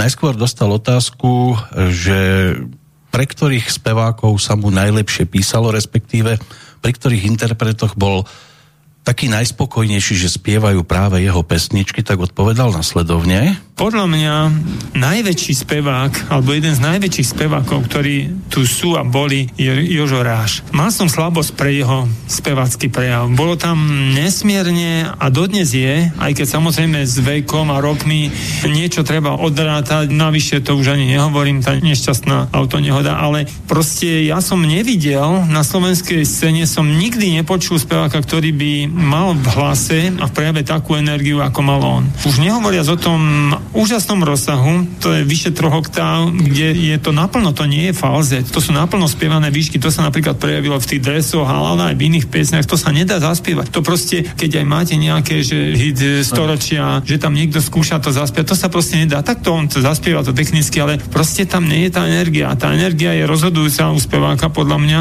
Čiže na rokové, na, na dráve veci je je on proste neprekonateľný. Keď ale sa bavíme o emotívnych, silno citových veciach, ktoré sa majú spievať s veľkým precítením, tam sa mi zdá, že z mojich spolupracovníkov najviac, najďalej došie práve, alebo je práve Robo Grigorov, ktorý tej piesni, ja viem, proste vytiahol taký arzenál citov, ktoré sa tam nikdy ani neobjavili predtým a ktoré tam zrazu boli. No a čo sa týka takého osobitého prejavu, že veľmi neobvyklého, ktorý sa na nič vôbec nepodobá, si svoje absolutorium zaslúži aj Paolo Drapák, ktorý možno už dnes zase je to iné s vekom a tak ďalej, ten hlas si sadne, už, už nemá tie výšky možno ako mal a tak ďalej, ale v tom období jeho najväčšej slávy a hranosti. Bol to mimoriadne disponovaný spevák. To je taký základ, ale ešte, ešte nedávajte dole sluchátka, lebo mám tam ešte samostatnú kapitolu o vás a o pesničke Ja viem, ktorú teda pôvodne naspieval Vašo Patejdlo ešte na prvý album Elánu na 8 svetadiel a vy ste to v tom 2007-2008 vytiahli. A Pavol Jursa na adresu vás povedal ešte toto keď som tu pieseň počul, tak mm, ja som ostal úplne paralizovaný. To je neskutočné niečo, že tá istá pieseň, v podstate samozrejme s, s pozmeneným aranžmánom, ale tie isté slova, tá istá pieseň a čo tam ten Grigorov dokázal vložiť, to bolo neskutočné. A tento rebel, taký jemne drzý rebel, ako má on silnú tú lirickú polohu v sebe a v hlase, tento tak nádherne zaspieval, že ja si myslím, že to je pravdepodobne asi jedna z úplne najlepších zaspievaných vecí, ktoré som otextoval a nebolo ich málo za tie roky, ale veľmi ma to dojalo a zasiahlo. A myslím si, že nielen mňa, lebo e, pokiaľ si dobre spomínam, tak táto pieseň bola najhranejšou piesňou roku 2008 sa mi zdá. Mám taký pocit, najhranejšia skladba zo všetkých slovenských vecí. A to je predsa neuveriteľné, že takúto starú vec niekto takto dokázal spraviť. Dobre sa to počúva, že? Neviem. Uh, Skromnosť vám nedovolí povedať, je to nádherné, čo bolo vyslovené. Ale ne o tom potom. Ale on ešte nevie tú druhú polovicu, mm-hmm. že vlastne ako to vzniklo. Tá pesnička vznikla dávno predtým, než sa nahrala. Teraz myslíte vašu verziu? Myslím, tá moja verzia, áno. Ale o tej isté pesničke hovorím. Jedného dňa sme sa ocitli s vašom v Partizánskom, kde on hral predo mnou a ja som sedel v šatne. A medzi inými pesničkami tam hral aj túto. A ja som tedy chodil po šatne a hovorím, to je také pekné, ale tak zle spravené. To keby som ja chytil do ruky, tak všetky tie vaty odtiaľ povyhadzujem preč. Ja neviem, spravím s tým také a také a také. Dosť často som na tú pesničku myslieval, že viem si ju inak predstaviť, lebo z môjho pohľadu to bola pesnička, ktorá bola, nepoviem, že E, to nebolo pokazené, ale bola taká, chýbal je stred. Ja mám rád, keď pesnička má nejaký svoj taký pevný stred, jak tehla. Ktorý, a toto bolo také rozvláčne, tu nejaký klavír, tam nejaké, zabíjalo to tú peknú melódiu. A zabudol som na to. Premyslel som na to nejaké týždeň, dva, tri. Mal som jasno, čo s tým. No jak Boris sme hovoríme, že každá karma e, jedného dňa dopadne je následok. A toto sa presne stalo, čo vlastne Pálo nevie. Uh-huh. No, ale musí potešiť, keď, lebo toto ste nepočuli doteraz, tieto jeho slovo. Mm-mm. On mi, akože samé, keď sme spolu volali, tak ma pochválila jedno z. Ale ja pochváli berem, viete, akože pochvala je pre ľudí s nízkym sebavedomím. Im to totiž to trošku dodá. Áno, oni to potrebujú počuť. Oni to potrebujú niekedy. a presne tak. Ja som vám to preto ani doteraz neposlal, lebo to bolo vyjadrenie o vás, by ste pri tom neboli. Ja sa červinám, ktorý neviem, čo mám povedať. Je to také, keby som bol baba a hovoril o tom, že mám pekné nohy, tak to je také zrozumiteľnejšie. Ale, ale chlapa to môže potešiť. Že má pekné nohy? Uh-huh. Pre Krista. Áno, ale ne, jasné. V dnešnej dobe je to, ale, ale mňa ne. Nie je to úplne... Ale keď sme pri tých netradičných pesničkách, Hej. tak ešte si nasadte na chvíľočku sluchatka. Ja vám pustím ešte jednu takú skladbičku, že či si spomínate aj na toto. Tiež to má v podstate súvislosť aj s vašom. Či si pamätáte, kedy toto vôbec vzniklo, lebo beriem to ako Samozrejme. neoficiálnu verziu pesničky. Viete, čo to je? Uh-huh. Uličník Bosk. Samozrejme. S Marikou Gombitovou, Samozrejme. ktorý potom naspieval Vašo Patejdlo na Marikin album Voľné miesto v srdci, ale vy ste boli prví, ktorí to spievali. No takto, ja som nevedel, že budem prvý, ja som myslel, že budem jediný. to sa aj pri chlap, chlap si to pri ženách vždy myslí. No, takto, nerobil by som pesničku, keby som vedel, že ho niekto po mne ide prespievať, lebo čo to znamená, chceli povedať, že som to zaspieval zle, alebo neviem, prečo opravujú niečo. Keď to je zle, nech to pomenujú a nech to potom spravia inak. Ale neurobili to inak, oni v podstate spravili to isté, len to prespieval druhý človek, čo sa mi zdá mhm. blbé. Dôvod bol to, že ja som odišiel preč, pesnička chcela ako keby ďalej žiť, No tak ma nahradili ako interpreta, to sa mi nepáčilo, že ten dôvod... Ja rád prerobím pesničku, ja neviem, od Boba Dylana alebo od niekoho. Najprv si pomen- pomenujem, čo mi na nej vadí, potom ju prerobím a potom ju zaspievam. Ale tá moja zaspievaná bude iná ako tá pôvodná. Nikdy nemôže byť predsa to isté, lebo prečo to vlastne prerábam, keď som urobil kópiu. Uh-huh. Toto mi prípada, že kópia. Také, toto je inak demo nejaké, len predpokladám. To neviem. Lebo neviem, mne to príde ako taká pracovná verzia skôr. Môže byť. Demo bolo uh, na nejakej kazete, možno, že to je z toho Fero Griglak ho robil. Uh-huh. Takže viem, že ma to dosť prekvapilo a sklamalo ma to vtedy, lebo Uh, to nie je verzia. Áno. A ja nemám rád, keď sa niečo urobí takisto dvakrát. Rozumiem. V každom prípade je to taká raritka. Ja som sa k tej skladbičke dostal vďaka fanklubu Mariky Gombitovej. Mi to svojho času poslali, že takáto verzia existuje. Nie je to oficiálne, ale je to zaujímavá vec, že Marika to pôvodne, lebo všetci to nevedeli, začala spievať zo začiatku s vami, ale keď už máme vyťahnuť nejakú novú verziu skladby, tak to by som sa vrátil k albumu Chýbaš mi. Budeme počúvať ďalšiu pesničku v poradí, ktorú ste si pripravili.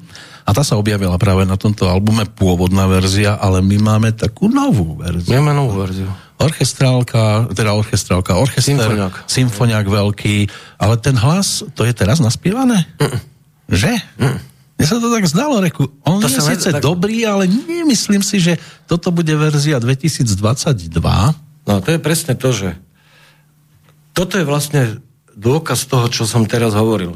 Tá pesnička je tá istá, ale nez, není takisto zaranžovaná ako tá predtým, lebo to by bola blbosť. Tam sa mi zdá, že bol nejaký fagot v tej pôvodnej verzii. Ja si dokonca už ani nepamätám tú pôvodnú. Áno, tam, tam bola Áno, taká medzihra. Taký tam bol taký hoboj alebo niečo Áno, také. Ale toto je niečo totálne iného a mne sa to nové páči preto, že to je moderné a je to iné.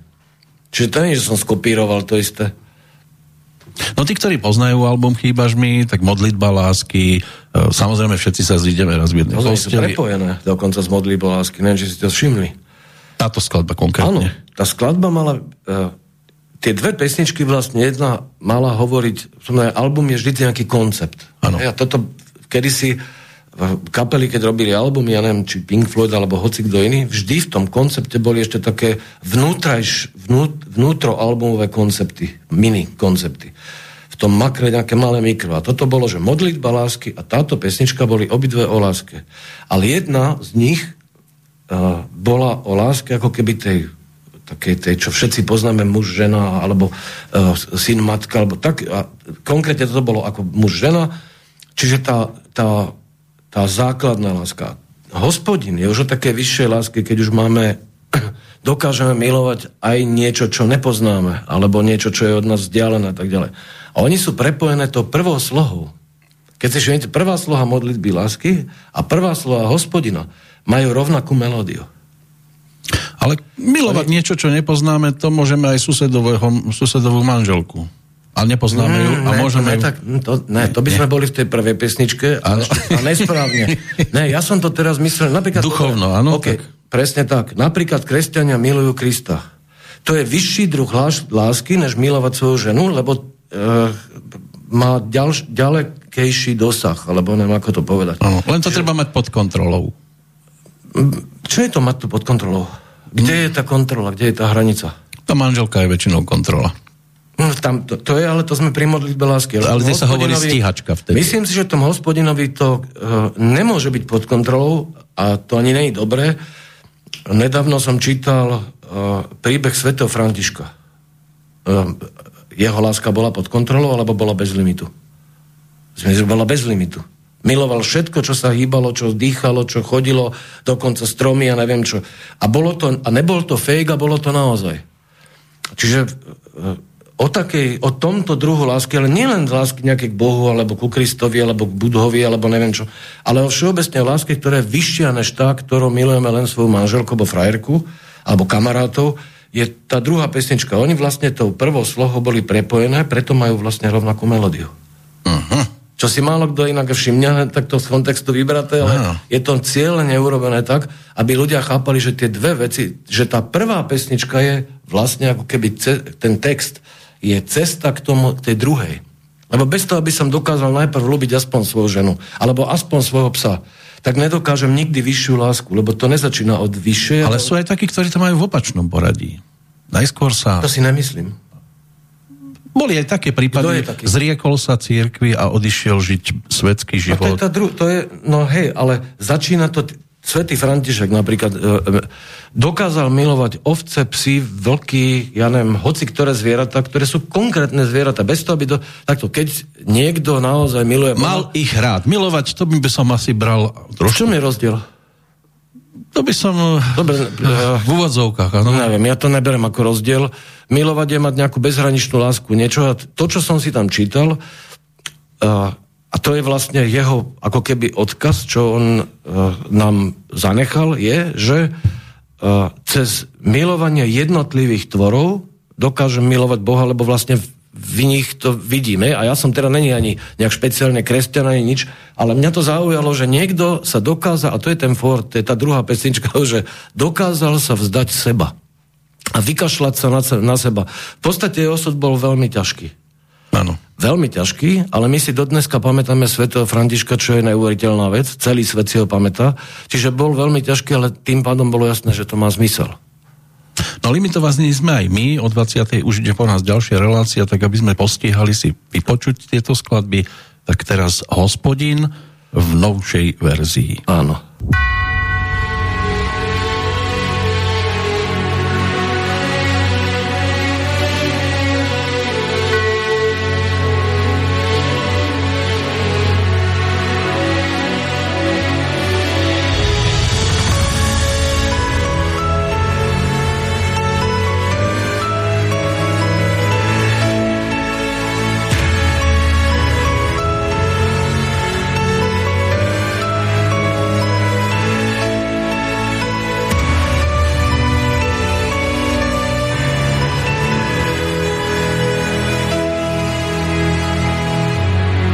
Zažne sa hviezda náhody a na svet prídeš práve ty.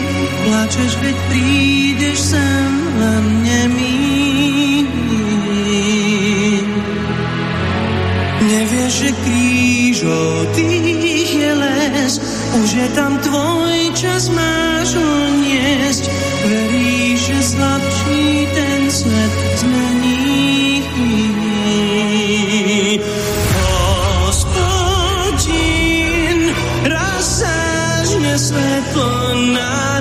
nad osudmi.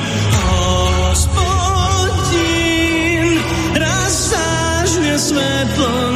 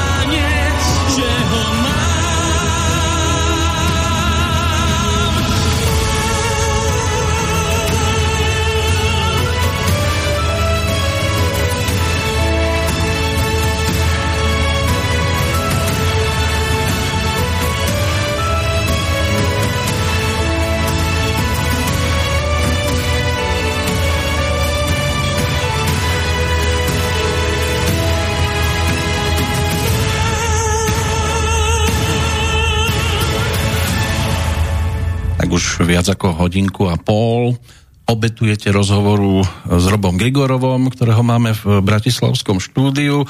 Môže to byť pre vás veľká obeta, ale on má väčšiu, však? Ja neviem, ja, ja sa necítim ako obetný. E, no ale bez cigaretky taký ja, čas. No, Som práve povedal, že to je najdlhšie obdobie, kedy som v živote nefajčil, je teraz. Ešte vás 20 no, minút to je moderná doba, že nesmie sa fajčiť v štúdiu. My sme kedy si mohli. No, to aj sa fajčilo. som fajčil aj v televízii, hoci kde.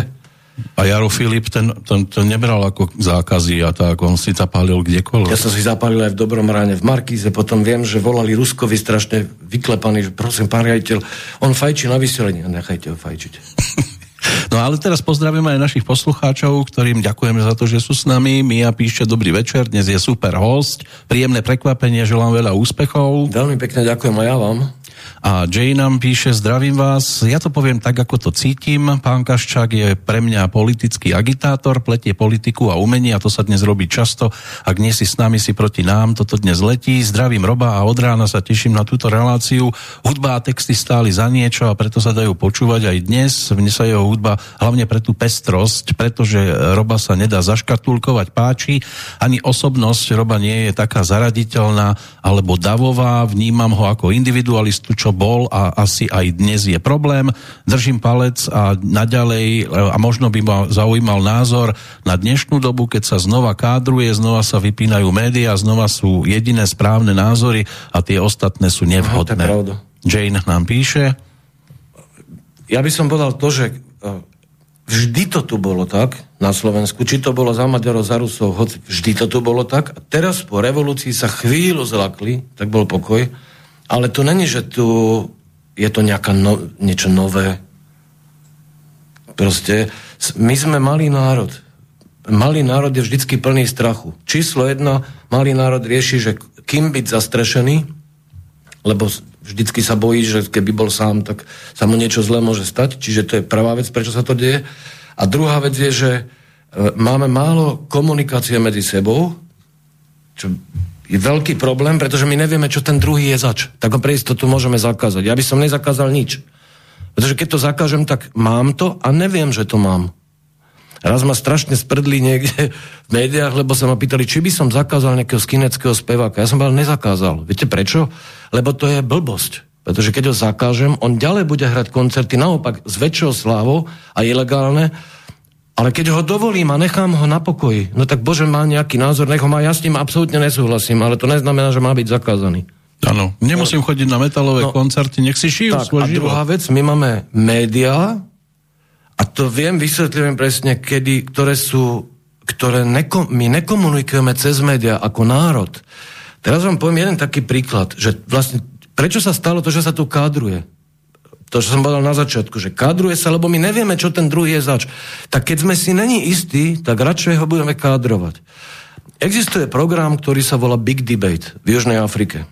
A videl som všetky možné diely, rôzne občianské témy sú tam. A v Big Debate to je arena, kde naženú ľudí z ulice, hoci ktorých, čiže uh, je tam inžinier, uh, ja neviem, polnohospodár, profesorka, hoci kto čierny, biely, ľubovoľný. A mali tému rasizmus. A dve hodiny trvala tá téma, niektorí búri sa zdvihli a odišli, pretože boli nespokojní s tým, že uh, už nemajú vlastný štát a že im to vlastne ANC zabralo a tak ďalej a tak ďalej. Bez ohľadu na to, aké tam boli názory. Na konci som povedal toto. Číslo jedna stále tam funguje demokracia, lebo človek beztrestne môže dokonca povedať aj tu, že je rasista, lebo v konečnom dôsledku to ne, predsa nikomu tým neubliží. Číslo dva je, uh, televízia sa, sa zaujíma o názory jednotlivých občanov. Teraz povedzte mi, že kedy ste naposledy počuli obyčajných ľudí vyslovať svoje názory v televízii, že by to niekoho vôbec zaujímalo? No tí správni môžu. Ne, ja myslím oby, normálne obyčajní ľudia, čo nejsú nikde motivovaní, nemyslím politiku alebo celebritu. Normálny človek. Dobrý deň, pán Novák, čo si myslíte o tamto alebo o hentom? To dokonca za komunizmu sa volalo fejton? Chodili a pýtali sa po uliciach názory, napríklad, Robili čo myslíte, že máme postaviť Gabčíkovo na Dvarož, alebo nemáme. Teraz a získavali nejaké, čo si o tom ľudia myslia. Dneska zaujíma niekoho normálny človek, čiže my sme prestali zo sebou ako národ komunikovať. My komunikujeme umelo do televízie sa, sa dostane veľakrát ten, ktorý je bezproblémový, ale on není dobrý. A keď není dobrý, prečo je tam? Ja, videl som anomálie, že uh, nech sa odohráva akákoľvek situácia, v televízii musí byť udržaná pozitívna téma. No ukončíme to nejak pozitívne, nehovorte niečo negatívne. Ale svet není iba pozitívne. Viete čo, e, to, čo sa to odohráva, je taká zvláštna vec. V buddhizme je jedna príhoda s e, jedným vietnamským majstrom, ktoré, ktorému majster ho, jeho majster povedal, že musíš sa dostať do čistej krajiny. A on mu hovorí, a sú tam banánovníky a je tam hlina? Ne, tak ja tam nechcem ísť. A Budha to pomenoval asi tak, že keď chcete vidieť lotosový kvet, vždycky vyrastá z najsmradlavejšieho bahna, lebo inak nevyrastie. Čiže bahno a kvet sú prepojené. A u nás mi to prípade ako, že vytvárame si tu umelý svet pozitívneho, ale na uliciach ho nemáme. No a teraz v tejto celej klíme, jak je, niekto príde, niečo bude spievať, alebo niečo bude hovoriť, my, alebo bude sa nejak vyjadrovať. Ale my, sme, my tým, že s ním nekomunikujeme, my nevieme, aký je, on je možno celý dobre, je, že možno vôbec nie je s ním problém. Pre istotu ho eliminujeme. A to je to, čo vlastne... Uh, Jane spomínala. Áno, presne to je to, čo ona spomínala, že uh, kádruje sa a posudzuje sa teraz taký názor. Uh, úprimne povedané, ja, ja pozerám na to, aký je jednotlivý človek, keď je, keď je v pohode, aj keď má názor, ktorý so mnou nesúhlasí. No a čo? Prečo musíme mať všetci, čo sme? Musíme všetci mať rovnaké názory a môžeme mať iný názor ako niekto druhý. Tak na jednej strane sme za pestrosť, hlavne pleťovú, a potom na druhej strane, keď je názorová, tak nás to vyrušuje. Napríklad pleťová pestrosť, uh, keď som sa zle opálil na jednej strane, tak som bol, boli červený? som bol a z polovice som bol černý a z druhej polovice biel. No si myslia, však, však ja komunikujem na Facebooku a na týchto... To není komunikácia. Tam si ale ľudia nadávajú, to nekomunikujú. To není komunikácia. Takto, uh, je to dokonca škodné, úprimne povedané, keby som Zuckerberga, či ak sa volá, videl, nakúpem ho do zadku, pretože to je blb. Hej, spôsobil strašne veľa zla na svete, vôbec ho to netrápi jednoducho iné je, čo poviem človeku do očí, lebo tam už musím zvažovať. E, je veľmi ľahké niekomu cudziemu napísať, hej, ty hajzel a ty ja neviem čo všetko, ale postaviť sa voči nemu, vidieť mu e, do tváre a povedať mu to, to už nie je také jednoduché, lebo tam zrazu zistíme, existuje interakcia cez oči, kde vidím, že uha, to si nezaslúži a to je celé zle. A druhá vec, v čom je výhoda, keď sme malý národ, jeden malý národ, sa medzi sebou vadiť? Ja, ja nevidím výhodu. Naopak, čím sme menší národ, sa máme zomknúť a byť e, spolu. Hej? A dobre, a akceptovať, že sme iní, že máme iné názory. Pokiaľ niekto nerobí niečo zlé. Keď už robí niečo zlé, tak dobre, že na to máme... A vidíte aj teraz, kde toto môže dospieť o nejakých pár rokov, keď budeme pokračovať v tom? Zoberú nám štát. Tam to môže dospieť. Napríklad, ak cez druhú svetovú vojnu. Keby boli vtedy Slováci jednotní, tak si takto, udržia si meno. A my sme mali, my sme sa rozdelili, aspoň čo ja viem z histórie, na dve polovice. Jedni, čo vlastne robili SMPčko, čiže ľudia, ktorí boli patrioti, ne, nechceli tu žiadnych Nemcov. A druhí, ktorí Nemcov privítali. Čiže ja to volám vlastní zrada. Nemôže predsa prísť Nemec a diktovať mi, čo mám robiť vo vlastnej krajine. On to nemá čo robiť. Hm? Bohužiaľ znova sú tu. Akurát, že vlastnia skoro všetko. Je to svinstvo, toto je Slovensko a čo mňa na tom napríklad hnevá, Slováci sú geniálny technický národ. Vymysleli lietajúce auto. Kto to vymyslel okrem Slovákov?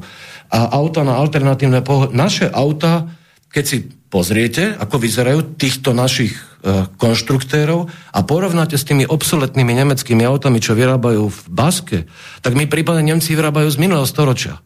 Ale paradox, naša fabrika vyrába nemecké auta a naše auta sa musia aj vyrábať inde. Čo je to za štát? Hm? Ako sa dá proti tomu bojovať, respektíve... Byť patriot, mať rád svoju vlastnú krajinu. Ja by som, keby som ja bol, ja by som nemohol byť politik, ale keby som bol, tak by som nikdy v živote nepredal Basku nikomu. Povedal by som, sorry, toto je pre Slovako, my vieme si vymysleť vlastné auta, aj keď v tom čase ešte to nevymysleli, ale verím, E, celá história Slovakov je predkaná tým, že vedia vymysleť veci. Od padáka cez LED diodu, ja neviem, e, pán Monček zjednodušil automatickú prevodovku. Samozrejme, všetci ho tu poslali do Kielu, tak išiel do Južnej Afriky a tam to realizoval. A milión takýchto ľudí, však my máme kvanta. Tak logicky, keď sme národ technický, lebo sme vždy museli s prepačením úplne z hovna byť, tak jedného dňa to auto vymyslíme. A čo sa aj stalo? A je najlepšie na svete. Videl som to v televízii e, v, na svetovej výstave, no pozrel som si naše auta a predstavil som si Volkswagen, tak som si pripadal, že Volkswagen je vlastne traktor. Aj keby ma zažalovali, mne to je jedno, nepáči sa mi to auto. Mm. To naše auto je moderné, geniálne vyzerá a lieta. Uh, Volkswagen lieta iba vtedy, keď padá z mosta. Tak teraz, akože, nechcem byť teraz prílišne akože hrdý na nás, lebo aby to nesmrdelo pýchou, ale ja si myslím, že sme lepší technicky ako sú Nemci. Prečo nám nepatrí naša vlastná fabrika? No dobre, ale tak ja budem patriot, vy budete patriot, nemáme ale kľúče od traktora, ktorý... Skôr či neskôr budeme mať. Nebudeme mať, takže verím samozrejme. tomu, že samozrejme raz sa to musí skončiť, ale dovtedy to tu môže byť A dovtedy neboli slovenské pesničky, keď napíšel Krištof Veselý. Niekto príde prvý a pochopí, že proste my si nemôžeme dovoliť, uh, my si nemôžeme dovoliť rozpredať celý náš štát cudzím ľuďom. Toto je náš štát. My, my nič iné nemáme, ja tu lesy, alebo ja neviem, polnohospodárska pôda a ja neviem, voda a všeličo možné. Tí zahraniční ľudia, on si niečo kúpi, keď si zmyslí niečo iné, odíde naspäť domov a zanechá tu napríklad spúšť, ako sa veľakrát stalo. My, si ne, my máme malinký štát, to je byt. My si nemôžeme dovoliť ho nechať ničiť cudzím ľuďom. Oni nemajú na nás zájem, oni na nás v podstate úplne kašlu. Hej? Tak Čiže... zatiaľ im nechávame. Ja im to nenechávam. Ja som do tejto situácie, alebo veľa ľudí je dotlačených uh, uh, inými ľuďmi, ja neviem, politikmi, alebo kto to už tieto barbarstva robí, ale proste ja toto berem ako svoju krajinu, ktorú mám rád a ktorej si prosím, aby to všetko patrilo Slovakom. Všetko. Lebo uh, keď je niečo naše, tak uh, sme za to zodpovední. Moment, ty máš les a nestaráš sa o to? Ale teraz hľadajte nejakého majiteľa, čo viem, cez 200 firiem e, prepojeného bohve, cez nejaké belíze. Hľadajte ho tam, že uh, hnie les, že treba niečo robiť. Nikdy ho nenájdete, keď ho nájdete, ten les skončil. Čiže, neviem, to sú podľa mňa také základné veci. Nepredávam nič zahraničným ľuďom, čo je strategické. Nikdy. Je známe, že medzi vašich priateľov patrí Žiarislav. No, to je veľmi dlhoročný priateľ. O ňom by sa tiež dalo asi rozprávať dlho, že? Určite. Z vášho pohľadu. Boli ste u ňoho v Kokave? Nebol som u ňoho v Kokave, ne, ja som není cestovateľ, neznášam testovať. E, ale poznáme sa tak strašne dlho, tak dobre, že čo by to bolo iné? No, že je to cesta, ktorou sa on vydal? Mali by sme takto milovať svoju vlast? Podľa vás? E, e, neviem, každý má takto. Neexistuje univerzálny spôsob, ako niečo milovať. Tak je to jeden z tých pekných ano, spôsobov. hoci ktorým spôsobom, ale máme inú možnosť, než milovať svoju vlast. Máte inde, ne, pozrite sa, ako sa k nám Európa chová. Hej, chovanca, e, policajti v Belgicku dobijú k smrti a nemajú s tým žiadny problém. A v Rakúsku Slovákov okradajú policajti a štát to urobí tak, aby ten kriminálnik dostal svoje peniaze od toho Slovaka, napriek tomu, že to je svinstvo. Hej. Veľa ľudí o tom to je, právnici, neviem čo. Čiže jedine, kde máme e, nejaký nárok na pravdu, spravodlivosť, neviem čo, je u nás doma, v tejto krajine. A to je jedna geniálna krajina. Povedzme si na Určite. Slovensko je jedna krajina, ktorá... No, ja nepoznám lepšiu. Tak vrátili ste sa, to je dôkaz. No, t- ja som nebol predsa ekonomický utečenec, aby som niekde pretrval, keď nemusím, je? takže ja, ja mám túto krajinu rád, rozumiem tým ľuďom, okrem toho, že tu máme najkrajšie baby, čo je fakt pravda, to nám môžu Češi zavidieť, tak... No ale aj chlapci sme tu pekní, nie? Dobre, ale kto už by sa na nás kúkal? No, to už preto sme v rádiu. Tak. Uh, baby väčšinou majú zdvihnutý nos, kúkajú do neba, my kúkame na nich. Ale akože... Ano, to je. Le... Niekedy je to aj lepšie, že sa na nás radšej nepozerajú a my ich môžeme. no. To presne myslím. To je veľa tém, ktoré by sme ešte mohli Chcem rozoberať. Chcem proste to, ano. že to není, ja som není ani žiadny nácek, ani neviem, vôbec úplne ďaleko od týchto vecí mám. Ale tak, ako mám rád svoj dom, ako mám rád svoju záhradu, mám rád to, čo je okolo toho, Keby som to nemal rád, dávno by som mohol niekde odísť preč, už sa môže. Ale kto mi to... Ako sa dajú vymeniť tí ľudia? Lebo to, čo je vlastne poklad, u nás sú ľudia. My máme veľa blbcov, všetko jedno s druhým. Ale na Slovensku je toľko vzácných ľudí, čo ja poznám od, e, ja neviem, Banskej šťavnice až neviem kde, rôznych ľudí, ktorí sú veľké zvláštnosti, veľmi mudrí, ja neviem čo všetko. To sa nedá skoro nikde nájsť. Západ je fajn, ja mám rád chodiť na západ, ja som není z tých ľudí, že fú, západ je zle a škodí nám vôbec, ja som není Putin.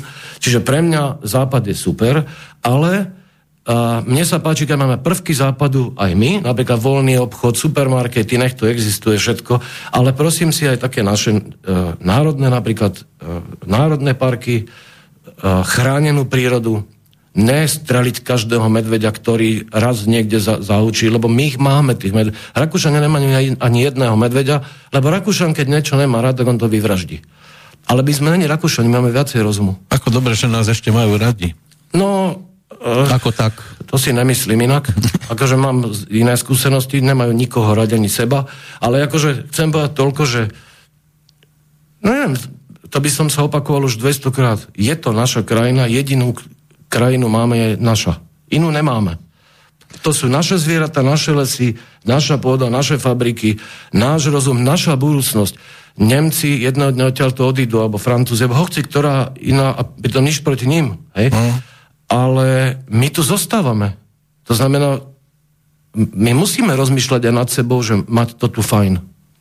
No odkaz pre poslucháčov budete mať v poslednej pesničke, ktorá dostala názov Začnite žiť. Áno. To je už skladba, ktorá síce niečo pamätá, ale aktuálna aj dnes. To práve preto som ju ja vybral, že čo čudné, že je zro, znovu tie slova hovoria tak, ako keby boli napísané, napísané na dnešnú dobu. To je inak Lubozeman. Veľa vecí sme tu otvorili, nedokončili. Ja som sa chcel ešte venovať aj tej novej verzii pesničky Modlitba, ale teda Hospodin. Ale už na to nemáme čas. Beží nám v podstate posledná minútka dnešného rozhovoru.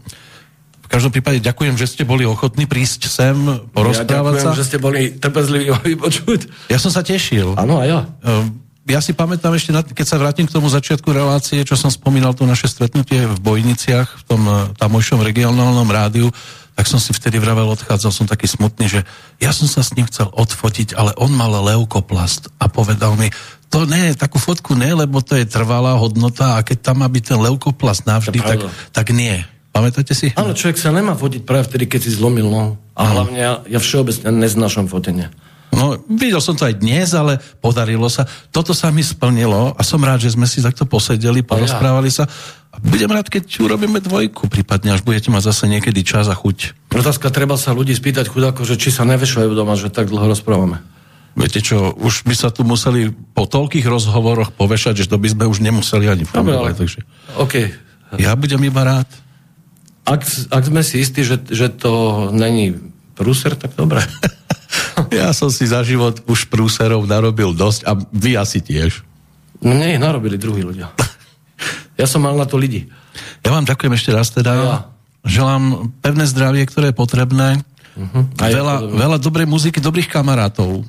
No, presne tak. Máte ich po celom svete. Mám. A ja by som ešte jednu vec Povedzte, eh, kľudne. ľuďom, ktorí nás počúvali, že tým, lebo tých bolo viac ako nás dvoch, takže by som im zaprial uh, takisto veľmi pevné zdravie, lebo to treba, a aspoň také šťastie, aby nemohli povedať, že sú nešťastní. Keď už nič lepšie, tak aspoň to. Tak šťastné cesty na, za ľuďmi, za pesničkami, za nápadmi a šťastné návraty. A milujme sami seba, lebo nič iné nemáme.